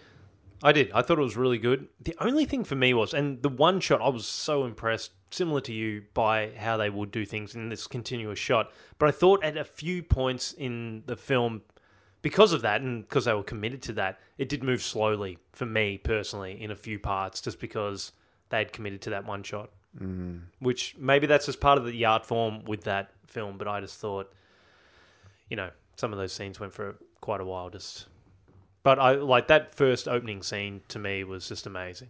Just mm. from without giving away too much, but once again mm. seeing them pretty much being selected to go into battle and then seeing the walk up to the battlefield it's just hmm. what a shot and how many takes did that take? I don't know. Mm. But incredible. Yeah, look, I love the concept. Um, another similar movie, not similar, but long shots. Children of Men is one of my favorite movies of all Yeah. time. Really? Love that movie. Great film, one of my yeah. favorites. Yeah, yeah. But I just felt this was missing something. I saw it with a friend, and at the end of the movie, we turned to each other. Who was thought the it friend? It was Jared O'Shaughnessy. Oh yeah, yeah. trigger. It just they trigger. He shoots a lot of threes. But it was just missing something. And I think one of my main criticisms against it is I think it was massively miscast. I'm not too sure who the the main actor was, but he walked throughout that whole movie just looking doe eyed. I didn't think he had much range. I just it didn't quite hit for me. I love the concept. I love those sort of movies, but I, I don't know. Expectations? Do you think that was a Maybe that was a bit to do with Yeah. it. Absolutely, Uh, because I was so excited to see this movie, but Mm. it just it didn't quite hit the mark for me. It was a little slow in places. It felt a little forced in places over the con- of the whole just one day that this amount of activity could happen. Also, the German soldiers completely firing from five meters out and missing off the mark when they were chasing him a few times. I don't know. It's it's still an enjoyable movie though. I see. I, I didn't mind the the missing it. Like I, I I yeah. It there were scenes where you'd be like yeah probably would hit them on that, but um I think knowing um that the guns they would have been using back then they they were, would have been pretty rickety. Um, Practically slingshots. yeah, exactly. And having him like I don't know, Sam. I know you fight a gun as well. I have too. Hmm. Not sure if you guys have, but sometimes they're not. They're not as easy as they look on films. Like to sort of like be. Yeah. Um. Yeah. Look, there was certainly some scenes where they're pretty close, and they probably could have hit them. Yeah. Um. But yeah, at the same time, I think those old rifles that they would have been using probably would have been a little bit tougher. Having said that, there was a scene where I think the main guy was potting someone from a distance, and he took him a few shots. Yeah, the he sniper. Yeah, end. yeah. across that little bridge there. Yeah. Geez, Mark Strong loves a good cameo as well. He always does. pops up in something. He does.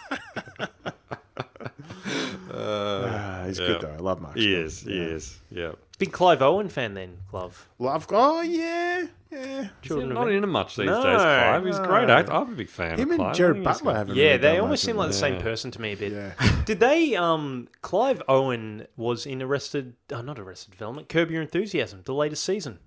He was in one episode. Really? Yeah, yeah. There you go. It's good. Anyway, he, Check that out. there you go. You should watch it, Glove. Got a fall from grace with him. No. Yeah, it's a great show. Larry David, it's Yeah, bloody no, it's royalty, mate. All right. Uh, number six. Uh, I think Sam will like this one. Um, Once Upon a Time in Hollywood. Ah, Yeah. Yep. uh, so, of course, the Quentin Tarantino film. For those who don't know Quentin Tarantino and have been living under a shell, Jesus. pretty much the whole Pulp Fiction, Shouldn't Kill be listening to Bill, this Glorious podcast. Bastards, Django Unchained. Um, this movie primarily focuses on a faded television actor and his stunt double who strive to achieve fame and success in the film industry during 1969 Los Angeles. Um, at the same time, it also has a subplot on the Charles Manson family and their murders. Um, of course, as all Quentin Tarantino films, huge cast. Um, it's got DiCaprio, Brad Pitt, Margot Robbie, Emile Hirsch, Timothy, uh, Timothy Olyphant, um, Dakota Fanning, Bruce Dern, Al Pacino. It's stacked. Luke Perry as well. Luke Perry. Departed There Luke Perry. go. Pad. Yeah. It's got Uma Thurman's daughter in it too. Okay, Yeah. interesting. She's one of the ones who Really? sits in the back Oh. of the yeah, because she was in Stranger Things, the latest episode, Ah. uh, season of Stranger Things. Okay. Yeah. There you go. Yeah. Hmm. Interesting. No Uma though. No Uma. Yeah. Where is Uma? It's a good question. Sorry, Paul. I'm Probably distracting report that, here. Yeah, yeah, just missing. Um, as always, you know, acting's great. Look, I, I think Tarantino, dialogue wise, would have to be one of the greatest of all time. His dialogue and his written ability, like, you know, his scripts are just fantastic. Um, just the re- random, you know, chit chat and, and dialogue between characters is just so well done. Soundtrack is always, you know, fantastic for him. Um, the way it's shot, um, everything. Um, yeah, it, it's and not only that, but I sort of mention this a lot of the time because generally Tarantino features in my top ten. But his knowledge of world cinema and the inspiration that he usually draws into his cinema, into his films, you can sort of see he's a big nerd. Um, you know, it's it's great. Um, he also seems to really love his westerns at the moment. You know, he's done Hateful Eight, Django Unchained, um, and he even has a lot of western sort of. Um, um, inspiration in this as well. Um, but yeah, I I guess the thing with this one is that I just love the way that Tarantino rewrites history. I know there was a lot of controversy about this one, but it's Tarantino. He just doesn't care. He just he challenges um, you know difficult subjects like you know the fact that this is um, you know the Manson murders. Um, yeah, it, it, you know he's done that in the past with World War II and things like that. It's um, it's great. Um, I'd say could have been maybe a little bit shorter. It was a long run time. Um, that is a lot of probably a little bit of the uh, controversy about it as well, um, and a little bit of controversy around how he betrayed people like Bruce Lee, uh, which is again, it's it's just a film. It's Tarantino. You know, he rewrites things, and if you think about what he did with the Bruce Lee character and how that actually had a big part on the story and how it set up the build up of what Brad Pitt's character was, it's actually pretty like it's actually quite integral. I think.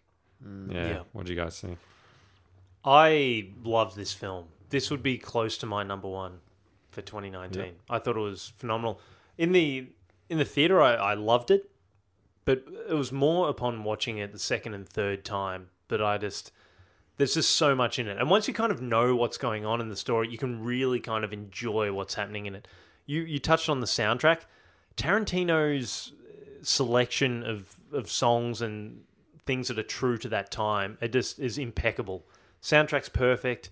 The cast, I mean, Jesus, is just out of this world. But even the backstory, like as you said, it centers around the Manson kind of murders and all that type of deal. But just Brad Pitt, Leo being a struggling actor, that whole story. There's just so much going on in it, mm. and I just I loved it. Just a throwback. It's great to see a movie in the '60s. I don't know, man. I just yeah, really loved it. Yeah. Glove. I thought it was really excellent. You can see every bit. The best thing about Tarantino movies is every bit of his enthusiasm and his love for his past or whatever it is is like in every single frame, like whether we know it or otherwise. But his ability to create a mood, like to live around those times, you felt like you were transported back to that time. Yeah. And I'm with you, Slavs. The first time I watched it, I had basically no idea what was going on. I had to Yeah. rewatch it a second time, and I enjoyed it a second time. The first time, I felt the run time did bother me a little bit, but once I knew what was going on, and you, well, I'm not going to give away any spoilers, but what was happening towards the end, you were kind of looking forward to Yeah. that. It's like. I can't wait for that to happen again, and I enjoy the little bits and pieces that. Yeah, you can really kind of it. just enjoy it more when because and as you alluded to, Cookson, about the runtime, because it does go for so long, there's a lot to take in, and you're really taking in all this info for three and a bit hours. So you're kind of trying to work out what the hell's going on here. Different storylines happening as with every Tarantino movie, but I think it is really one of those ones. If you've only watched it once and you're like, eh, it was okay, I really would encourage people to watch it that second time at least. Yeah, um, definitely the second time I enjoyed DiCaprio's performance. I loved it the first time, but then seeing what he would do, with it, Incredible. it's just Yeah. yeah, you, you see a bit of yourself in it Yeah. every time you watch it. It was awesome, Yeah. awesome. And Sam, like probably growing up, we watched it. Like I, I probably, I think we watched a few of the Manson, you know, um, movies based on it, and and uh, knowing so much about that, and then seeing, you know, what this movie does uh, to it. I, I, the ending for me was amazing. It was I just- loved it. It, it was yeah. so well done. Satisfying. Yeah, it was Also, very satisfying. It's awesome to see once again something that's completely original. You can tell so quickly that Tarantino has a blank check. Mm. He can just go in and say, "This is what I wrote, daring. and I'm going to make this, and it's going to go for 19 hours. What are you going to do about it? I'm not editing it." And they go, "Yeah, okay, release it." Mm. Like it's just so awesome to see that because he is so talented, but it's just mm. something very different. And yeah, I, I yeah, very big fan of that. Probably Yeah. one of the funniest callbacks as well towards the end, where I'm not going to give it away, but DiCaprio goes into the thing. gets- Oh yeah, yeah, yeah. yeah, I'm not yeah, going to give it away, yeah, but that's um, just some really hilarious. cool stuff. And I don't know, but there was there was I mean Margot Robbie was great in it playing Hmm. Sharon Tate, but there was you know people were accusing Tarantino of not giving her a big enough role and things Hmm. of that nature. To be fair, she played the role perfectly. She, was was great. fantastic She was in it, but she didn't need to be in it Hmm. any more than she was. It was perfectly written the way it was. I just didn't understand that criticism to it, to be honest. Yeah, yeah. A, few movies got that criticism, which we'll go into later as well. But Yeah. um, yeah, Interesting. it's it's uh, hmm, interesting. interesting. um, which actually leads me into the next one. But um, just before we go on to the next one, um, interesting fact actually on that that movie as well. Mm-hmm. Um, Tarantino is developing a series based on uh, Bounty Law. Wow. Yeah, so that'll be interesting. Limited series. So, should say. Apparently, he's already written five episodes, so it's going to probably be a five episode one. So we'll see how that one So goes. he's going to TV. He's doing TV. Yeah, because he's only. You know, he said he's going to make ten feature films. So he said he's. How gonna, many's he done? Nine. Nine. Holy shit. He was going to do a Star Trek. Wasn't he going to do? He do was. He was thinking about that, but I don't know what, where they're going to Surely go. he can There's, just um, go, all right, I'm going to do 20. Like, this. come on. Don't, He's don't the one deny saying us it. He's the of one- that. But I love that he's only doing Yeah. ten. He's- like, Especially there's something if- special about that. if they're all too. killers, yeah, which they Yeah. are. They even asked Brad Pitt about that, and he said, "Yeah, like it's almost out of principle, like because he made the comment, and people are like, oh, sure,' but he's actually now because people are questioning it, it's almost like because he is who he It's, is. just, it's one of those like, ones, "No, though. I'm It depends when he, do-" when he brings that out because it is denying us. Yeah, and that's the sad Selfishly, thing. it's That denying us thing. of such an awesome he- director. He, did say that he'll do things like TV or, or theatre or things Okay. like that, but yeah. anyway. Wow. Anyway. Yeah. And we'll keep it moving. Speaking of uh, long run time, this podcast is going for a little while, but uh, we're down to the final five, so uh, here we go. three hours. Yeah. um, so number five was The Irishman. Um, so of course the Marty Scorsese uh, directed film. Um, Scorsese, who of course has directed great films such as Taxi Driver, The Departed, Goodfellas, The Wolf of Wall Street, Casino, and so many more. He's an Um, up and comer. The Irishman is based on a true story. Uh, the movie follows Frank the Irishman Sheeran, who is an aging hitman, as he recounts his time working with the mob through the 1950s to 70s and the intersecting events with his friend Jimmy Hoffa, who is the former president of International Brotherhood of Teamsters. Um, huge cast. Uh, All star cast includes my favorite, uh, Robert De Niro, Robert De Niro, um, and of course Al Pacino um, with his first collaboration with uh, Scorsese, um, Joe Pesci, Harvey Keitel, Ray Romano, Anna Paquin, and Jesse Plemons. Um, plus the all the Boardwalk Boardwalk Empire cast of um, Bobby Cannavale, Stephen Graham, and Jack Huston were all in it as well, which Scorsese had a hand in. Um, this is the fourth time that Al Pacino and De Niro have been in a film together. Um, Godfather, Heat, Righteous Kill, and now this one. Oh, Righteous Kill. Yeah, that one wasn't great. um, yeah, so this it, it's just- I guess what was groundbreaking about this. So first off, why I loved it was I'm a big Scor- Scorsese's my favorite director of all time.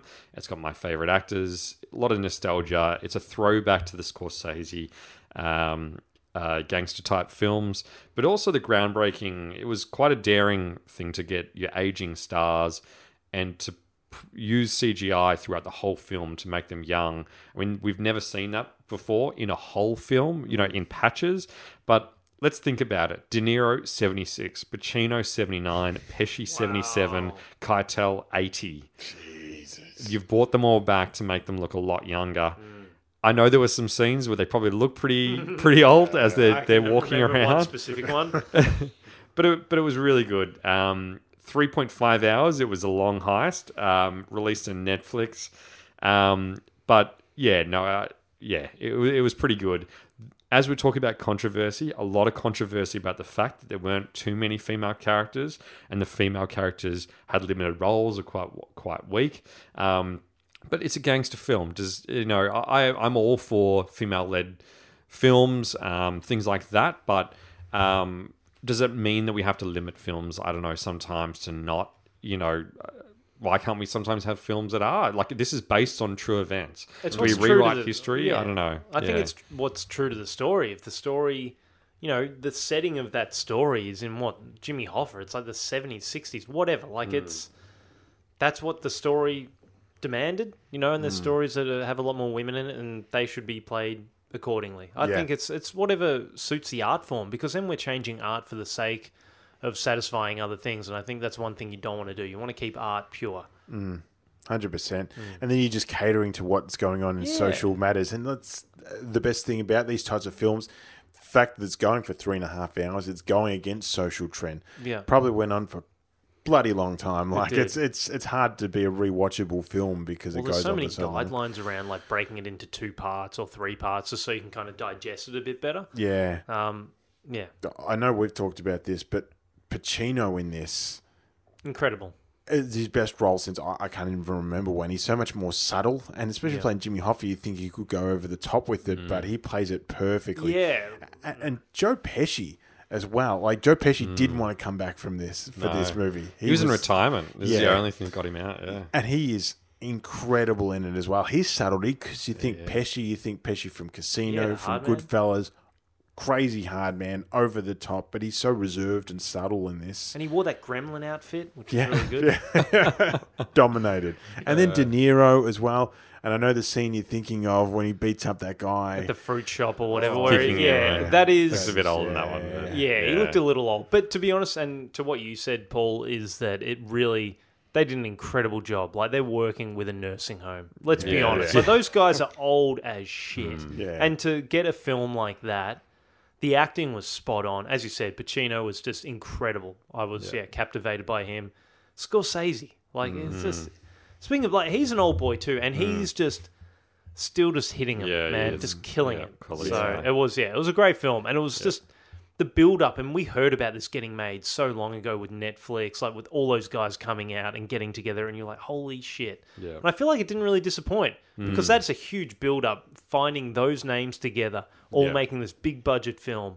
So it wasn't like expectation was low for this; it was high. Yeah. and I felt like it did very well against that. Yeah. You talk about lack of female characters, but I can't remember um, who she was, but De Niro's daughter, who plays a really big role in like looking at him and he, she Yep. knows what's going on. Yep. Just her even looking Anna at him. Paquin, I think it was. Is it Anna yeah. Pa- Anna yeah, Paquin? from True Blood. Incredible. Yeah. Incre- Like her her role was understated, but it proves you don't need to be throughout the whole movie, like Margot Robbie before as well, to have a really major impact on the Mm. Plot and storyline. So But that's what the what was in the story too. Yeah. That's, that, that's the story. Like Yeah. I don't know what like you're gonna change the film. I don't know. but yeah, and she can still have that impact Yeah, without of it. course, So, absolutely. mm. Good point. Cool. Uh, on to number four. Um, Get better. This is exciting. They've, if that's what's come up already, Yeah. Coco, bloody We're gonna be really disappointed. Yeah. Yeah, yeah. I don't know You what the be. hell's gonna be on here. Uh, number four, I actually had as Marriage Story. Um, I know, Glove, I don't think you've seen this Unfortunately, I one, but No, um, yeah, I really want so- to see it now. short and sweet. Essentially, it's a marriage breakup story. It's a divorce story, but um, yeah, directed by Noah uh, Baumbach. Baumbach, I think yeah you pronounce it. But um, yeah, wow. Uh, cast of Adam Adam Driver, who is absolutely dominating at the moment. Scarlett Johansson. Um, who was nominated for this and nominated for uh, Jojo Rabbit uh, for a uh, Academy Award. Unfortunately, missed out on both. Um, Laura Dern, who actually won the Academy Award for support for this film. Uh, Alan Alda and uh, good old Ray Liotta as well. Um, uh, yeah, just look, no doubt the acting was amazing in this. Probably the best um, out of any film. Like it was just, it was so well done. Some great monologue scenes, raw emotion. Um, just yeah, I, I I didn't know what to expect when I watched it. The way that they set up the film, the way that you can see a couple who tr- good intentions in their relationship or seeing that it's not working, but how ugly it can turn as they go on. Um, really powerful. There's no doubt you can see a lot of parallels to this movie and the old film Kramer versus Kramer, which starred Dustin Hoffman and Meryl Streep. Very similar, but um, yeah, absolutely loved this film. Thought it was fantastic.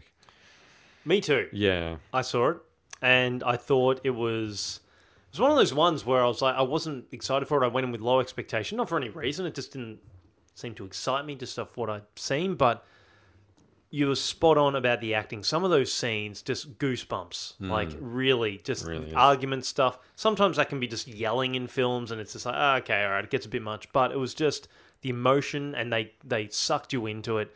The performances, Adam Driver was incredible. Scarlett, phenomenal, and even just yeah, the the lawyers yeah. who were played in so that, well and just done. the process and how something can start out nice, turn, and then come back, and you just don't know what's going to happen between this relationship. And I thought, yeah, it was really cool. Yeah. Very good film. Yeah, I was. Laura Dern absolutely deserved that. Oh she, my God, that was yeah, the best was performance great. I've absolutely seen from her. She Jurassic was Park. amazing. Yeah, she was amazing. I never knew she had that range in her. I thought it was fantastic. Um, Alan Alda was, you know, great was as the great subtle. too. Um, Ray Liotta, all and the Ray supporting Liotta cast. as the very outgoing. Uh, uh, like it was just the perfect mix. It was, it was, yeah, fantastic. Glove. You Oh, haven't seen it, so yeah. Do you Oh, wanna- well, we'll definitely Yeah. see because I'm Yeah. intrigued to how see how they could make a a, a breakup movie into your top five Yeah. movies But of that's the what, year. that's That's- exactly right. It just screams like how good the acting and the, the cast were, and the story. Like the Yeah. writing's Mm. incredible, but if the concept itself, you're like, ugh. That's why I kind of when I Mm. heard what it was about, I was like, eh, That's why I haven't watched that- it. It Yeah, seems like a generic storyline, like Yeah, a, a rom com of some sort. very good, very Okay, good. intriguing. Number three, the top three. Number three for me was Midsommar. So this was the horror film High, I high. mentioned before. Yeah, it's very high. Um, so yeah, so this was. I got to start off by saying massive warning on this one because it was very, very gruesome and gory, or, or not not gruesome and gory, but it was it was pretty full on, very confronting film. Um, definitely not for everybody. Uh, so I just warn that it is sort of, I guess, classified as a horror film. So the film is set on a group of young adults that travel to Sweden for a midsummer festival. And I guess what begins as a relaxing spiritual uh, retreat quickly develops into an increasingly violent and bizarre uh, twist at the hands of a cult. Um, directed by Ari Aster, who also did Hereditary, uh, I think it was last year or the year before. Um, yeah, it it's very twisted, very messed up sort of horror film, but very original um, with some funny moments, but also some disgusting ones. Uh, I guess you would call it. Um, but just the originality, the way it's shot. Um, yeah, it's it, it's a movie that will last with you for a long time to come.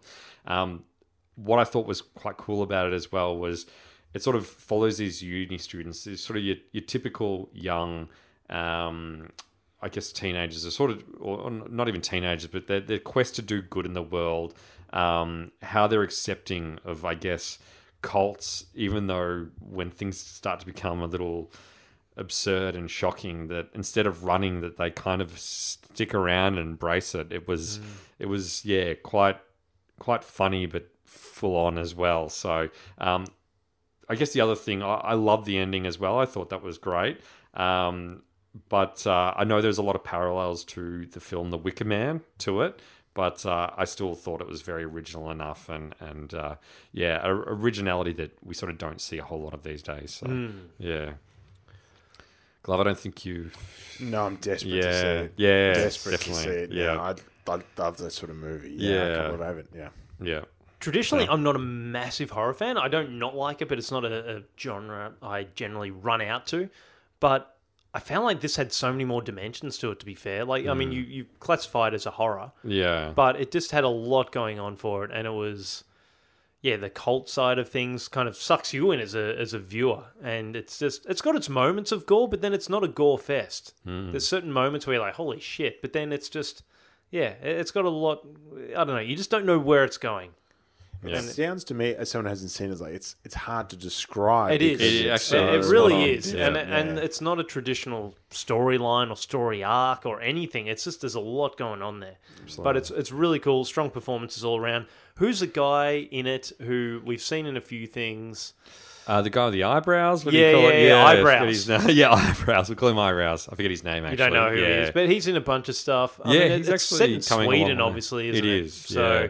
I tell you who is an absolute standout in this film. That's the main uh, female. I forget her name. Sorry, but she's she's great in it. Yeah. Um, and she was in a few films. I think she's sort of an up and coming star, but she was uh, she was great. She, Yeah. She um, yeah dominated this one. So yeah, yeah, it was good. No, it was a Mm. cool film. Good call. Number two, I had as the Joker. Oh, Or jeez, Joker. Yes. Um, so Joker. So Joker is, uh, of course, uh, a DC comic book adaptation on the notorious Batman villain known as, of course, the Joker. Uh, this is uh, set in Gotham City, following the struggle struggling comedian Arthur Fleck, of course, played by um, Joaquin Phoenix, who is not only battling mental illness but is mistreated by society. Uh, the movie explores his downward spiral, which of course leads him to the path of his alter ego. Directed by Todd Phillips, who is known for very dramatic uh, films like The Hangover, Old School, and Road Trip. Um, Wow, we did Road Trip. Did Road Yeah. Trip That was a great film. Yeah. it was It's a Lavery film. Got Stifler in it. a electric Oh, film. that's You didn't enjoy it? No, it's funny. Tom like. Green? It's good. Got all the classics in there. Um, starring Joaquin, Joaquin Phoenix, De Niro, and uh, Zazie Beetz. Um, yeah, as you guys, you know, you sort of talked about this one beforehand, and uh, I guess we sort of have sort of addressed this earlier in the podcast, but there is no doubts. I think Glove it may even have been you, or I can't remember who, who said it, but the parallels to Scorsese films, um, in particular, Taxi Driver and The King of Comedy. I don't know if you guys have seen that one. That's with De Niro. It is, Right? yeah. Jerry Lewis. as It well, is yeah. correct, yeah, and that's I think why they brought De Niro into this movie because you've literally got two of the films that are massively inspired by uh, this film as well. So um, it's got the same sort of grittiness, the way it's shot, um, the soundtrack. It's it's it's Scorsese to a T, and that old school sort of um, feeling. Um, sort of mentioned it earlier again in the, the podcast, but if we were to detach this from a DC comic film, it would still be right up there. We're talking about, yeah, the deterioration of the mental state of somebody. And, you know, people who, who bag this film, we're talking about mental health, which is such a big thing in, in today's, today's society. And this is the perfect case of how, you know, they, they're trying to get help and if they don't get it, especially, and, and even though it's Gotham City, we know, you know, Gotham City is very mm-hmm. New York sort of mm-hmm. feel. Um, it's sort of showing someone struggling and, and let down. And I guess the extremes, you know, somebody then retaliating and, and sort Yeah. of seeing how they, they've, they've broken as a person and, mm. and that sort of thing. But wow, wow, what a development of a, of a character. Some good comedian uh, cameos in that too. You got Marc Maron Yep. and you've got Bryan Callen in it. Bryan Callen, there's another one in there as well who was. Oh, well, um, what's his name? Who does the stand up? Yeah, he I does saw the him stand- so he was- in. it was not Mark Normand. It's a very similar type comedian. Oh God, It's what's his be name? annoying. Yeah, that's going to be annoying. Yeah. Um, Yeah. yeah. The, there's put- so much to love about this. The fact that you don't, because he's an unreliable narrator as the Joker himself. Some Oh, of the so- music. I've got, I'm so- playing some of the soundtrack for you, Glove. Do you want me to speak while this is going? I thought there was a Of bloody course, of course airplane. We're in the Corona. I thought there was another September 11 going on here. Jesus Christ. So Sam's Just got ominous some tunes. I'm playing some of the music soundtrack playing. as while Glove talks. Well, he was an unreliable narrator during the whole thing, so you didn't know what was real and what wasn't. So when he was with his girlfriend, but that obviously Absolutely. wasn't his girlfriend, and then I'm like, but yeah. Yeah, well, yeah, came about halfway through, but you didn't really know what was going on with him. Yeah. Every scene, as Bill Burr would say, was like a closer. So Yeah. every scene was meticulously made. Like when he was going down the stairs, when he was on Mm. the bus, every scene was just a fucking would blow your mind. Sorry for swearing. Yeah. Apologies for that, but outstanding. Every single aspect of it was really good. Yep. Now try speaking with that Yeah, thing I going know. on. you got it behind you. I'll turn it off for me. No, it was, yeah, I'd echo all that. I mean, we spoke about it at length, unfortunately, earlier in the podcast. Great soundtrack. Um, Joaquin Phoenix performance was just incredible, as I said earlier. Jesus, is this still playing? No. No, that's a truck. Um, yeah, he, he just going in trying to not leap. It was a very different performance from Heath Ledger, but just going in with that, as I said earlier, it was just mentally just to do that would be so tough. And I know that bit of insight from listening to the Marc Maron podcast was that because he had a scene with Joaquin, Yeah. um, he doesn't break character. So he had nothing. He couldn't talk to him or anything. He literally stays in character. He goes and eats food in as character as a Joker. Doesn't give a shit. So Wow. yeah, Just like De Niro would have done. Like he Didn't- was always in character Yeah. as well. Yeah. Method acting. All the yeah, way. Yeah. crazy. So it's a bit of insight, but no, Amazing. awesome film. Yeah, transformation to his body, things like that. Yeah. Um, amazing. Yep. Yeah. Imagine living with him in, like during filming of that. Tough kid. Well, he was raised on like a hippie type commune. Yeah, And so, and River Phoenix, obviously, yeah, yeah, he can draw from a lot of uh, heartache. That's for sure. Mm. yeah. As a character, the Joker. I mean, we like you know what it did to to Heath Ledger, and I guess how hard that Joaquin had to you know draw within himself to to pull out for this. It's quite remarkable, isn't it, that just a, a comic book character is that powerful mm. and people are reaching that deep and what they have to do to themselves to portray this character. Yeah. It's pretty impressive, like when you think about it. I think isn't it's a credit to the writers too, man, Yeah. and to the the script that's going there, and just it's almost just dare like stuff isn't getting lighter. All these types of films, especially with the Batman franchise, Mm. Yeah. it's getting darker. It is, It's yeah. got to. Like you can't Yeah. suddenly go back to Jim Carrey times with Yeah. this shit. You know, that's not happening. Yeah. The No one's Riddler. buying that. Yeah. No, no, exactly. The green jumpsuit with question marks on it. Interesting enough, they're looking at a sequel already, and I think uh, both Joaquin and uh, even though it's supposed to be a once-off, but obviously the popularity of it, and Phillips is obviously very keen because he's he's step out of comedy. So yeah, He's had a few other steps out of comedy though, didn't he? What else has he done? Did did he do? He's done something else. Hmm. That wasn't completely. I don't Comedy. Would you like, while Sam's looking at that, would you like the sequel to drift more into the Batman lore? So, uh, yeah, they are saying whether or not they expanded in, but so probably one of the the the two main things, I guess, with uh, so to get to that point, there's two things I think with this film um, that probably people are questioning about. One is, which isn't related to your question, but I'll get it out of the way. The first one was when he meets Bruce Wayne, and the age difference between Joker and Bruce Wayne is Yeah. quite different.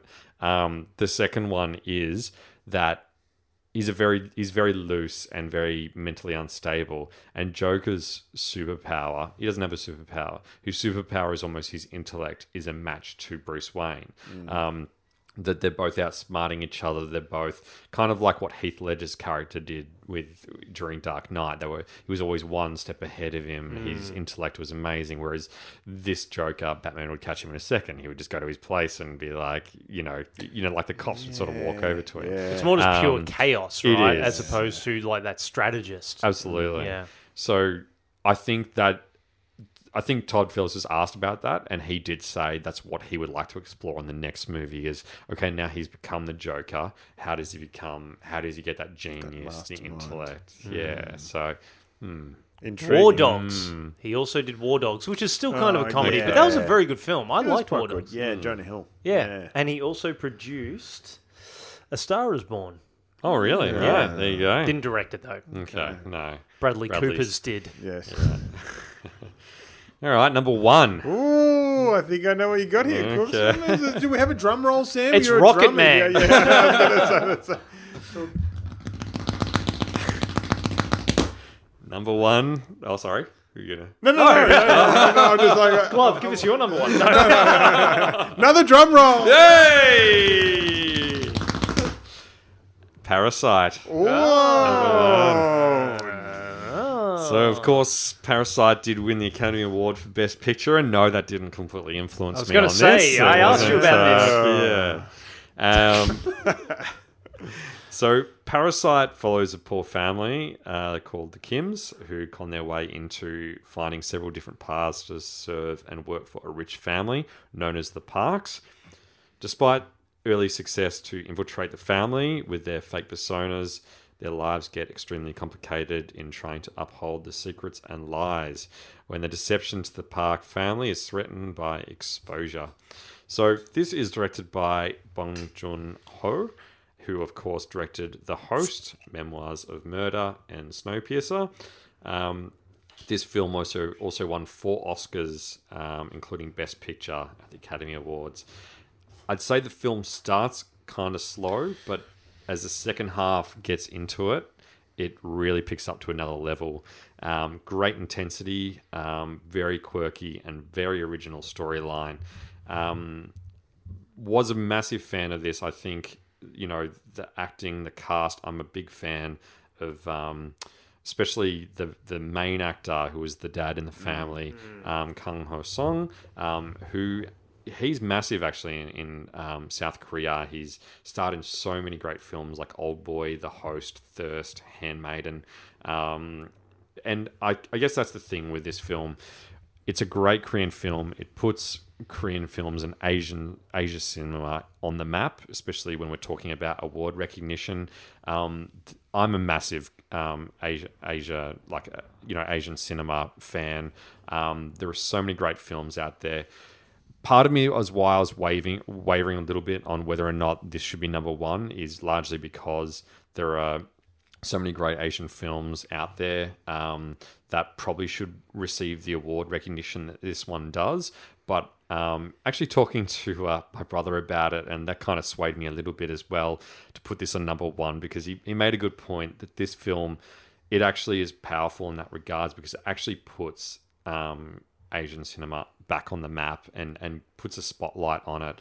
Um, especially if you if you're a fan of this film, there are so many great films that you should look at. In particular, I mean, um, if we're sort of reeling off some of the other ones, you can look at um, director Ji Woon Kim. Great, you know, has had some great films like A Tale of Two Sisters. I Saw the Devil. Um, Chung Dong Lee, um, his movie Burning, and my favorite um, South Korean director Chan Wook Park. He did the Vengeance trilogy, which is including Old Boy, Thirst, um, Joint Security Area, Three Extremes, and The Handmaiden. Yeah, it, it's a great film, and I, I really hope this does um, continue to spot put the light on Asian cinema because it really is fantastic. And if people are put off by subtitles, um, which obviously this is is a you know um, a foreign film, then you kind of need to get over that because you're missing out on a lot of great cinema out there. Or just learn the language, you know? Exactly. So you just learn Korean and then you Yeah. don't have to use the subtitles. Hundred percent. If you don't want What's to the read problem? and stuff. you Yeah. know? Where's the audiences down there? Exactly, there are.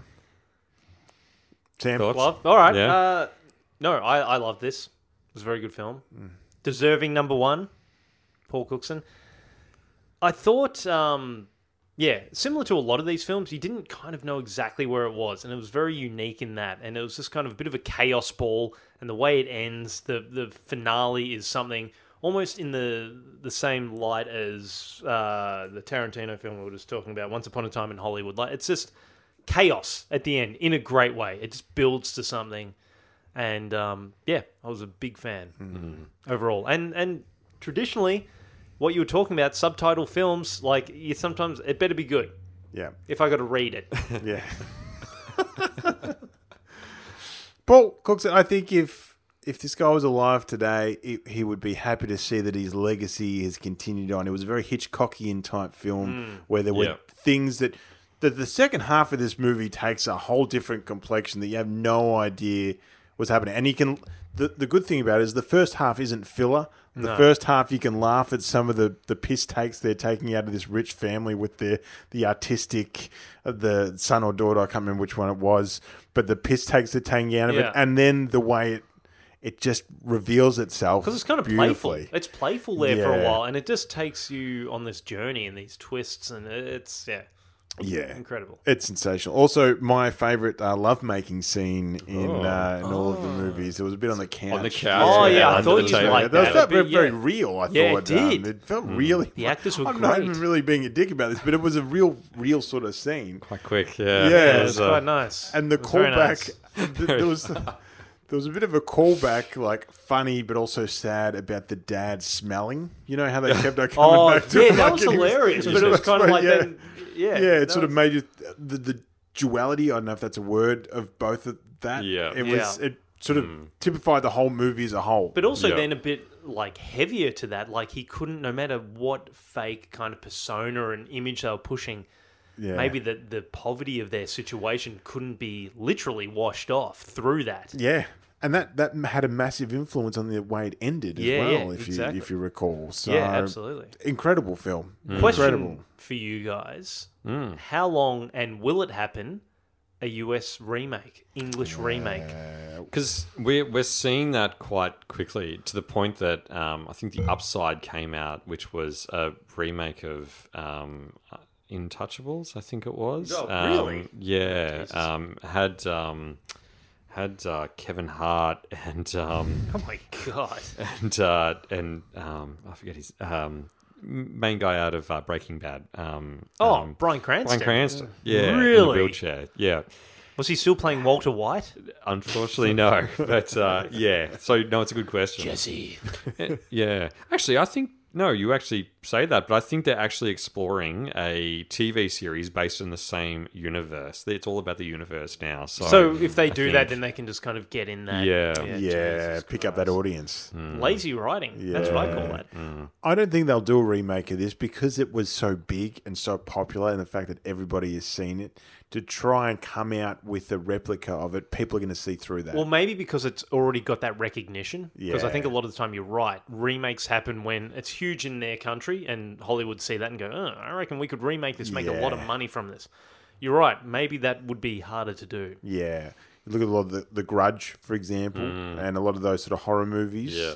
The Departed was a bit different. Scorsese did a really good job with that. Right. but yeah. um, That's yeah. such a good film. Mm. So, but worthy number choice. I'm going to bring something up with you though. Paul Okay, Cookson. please do, Thought 'cause I was gonna Uncut Gems was a bit stiff to miss out in the I, top ten. I did have it in there. I, I Yeah, really like that. jeez. yeah, that was a that was a tension thrill ride. Dude, I could Yeah. pick It's out one of seven of these best. pieces of shit. no, that's a joke. that's a joke.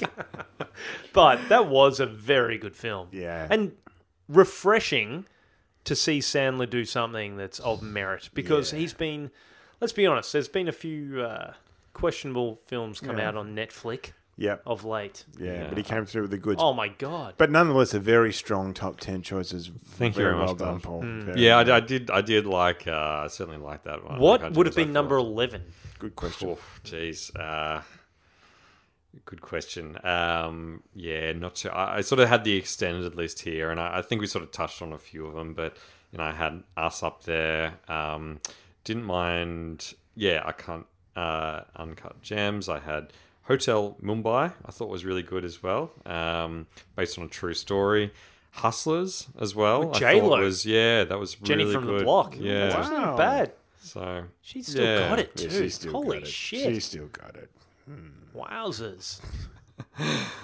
Yeah, what did you guys? Did you any any others that you thought? I think uh, Uncut, that you liked? Uncut Gems Yeah. was Yeah. very good. Yeah. Any? Uh, what would you? Just quickly, what would you guys, or or not quickly, what did you have in your top? Uh, would you say in your top? Uh, Ten. few? Or Well, yeah. what would be number? Maybe don't do the, the full ten like I. This, this podcast might go Uh, pretty yeah, it'll go for another four hours. No, Yeah. um, look, I thought maybe different orders, but I thought what you put in there was pretty concise. I probably would have slipped Uncut Gems in there. If we're saying top three, quick, go go your top threes quickly. Oh, Who do you guys- gee. I would have had Uncut Gems at number three. Wow, wow. Then I would have had. I'm just looking through the list at the moment. I would have had. Or I would say The Irishman number two and Joker number one. Us would be in top five though as well. Yeah, No, go. Parasite. What am I talking about? Parasite's got to be up there. That's uh, about five in the top three. Yeah. Top three: Joker, Parasite, Once Upon a Time in Hollywood. nice, excellent.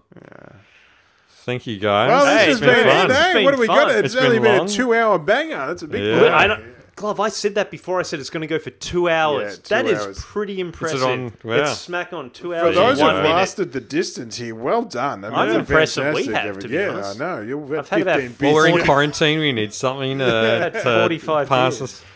Just I ho- hopefully this is, this has been a little bit of a release for people, and uh, you know, it's obviously we're just experimenting and a little bit of fun, but with the times at the moment, we're hoping we sort of get your mind off uh, the current situation, just to talk about how great cinema is, and Yeah.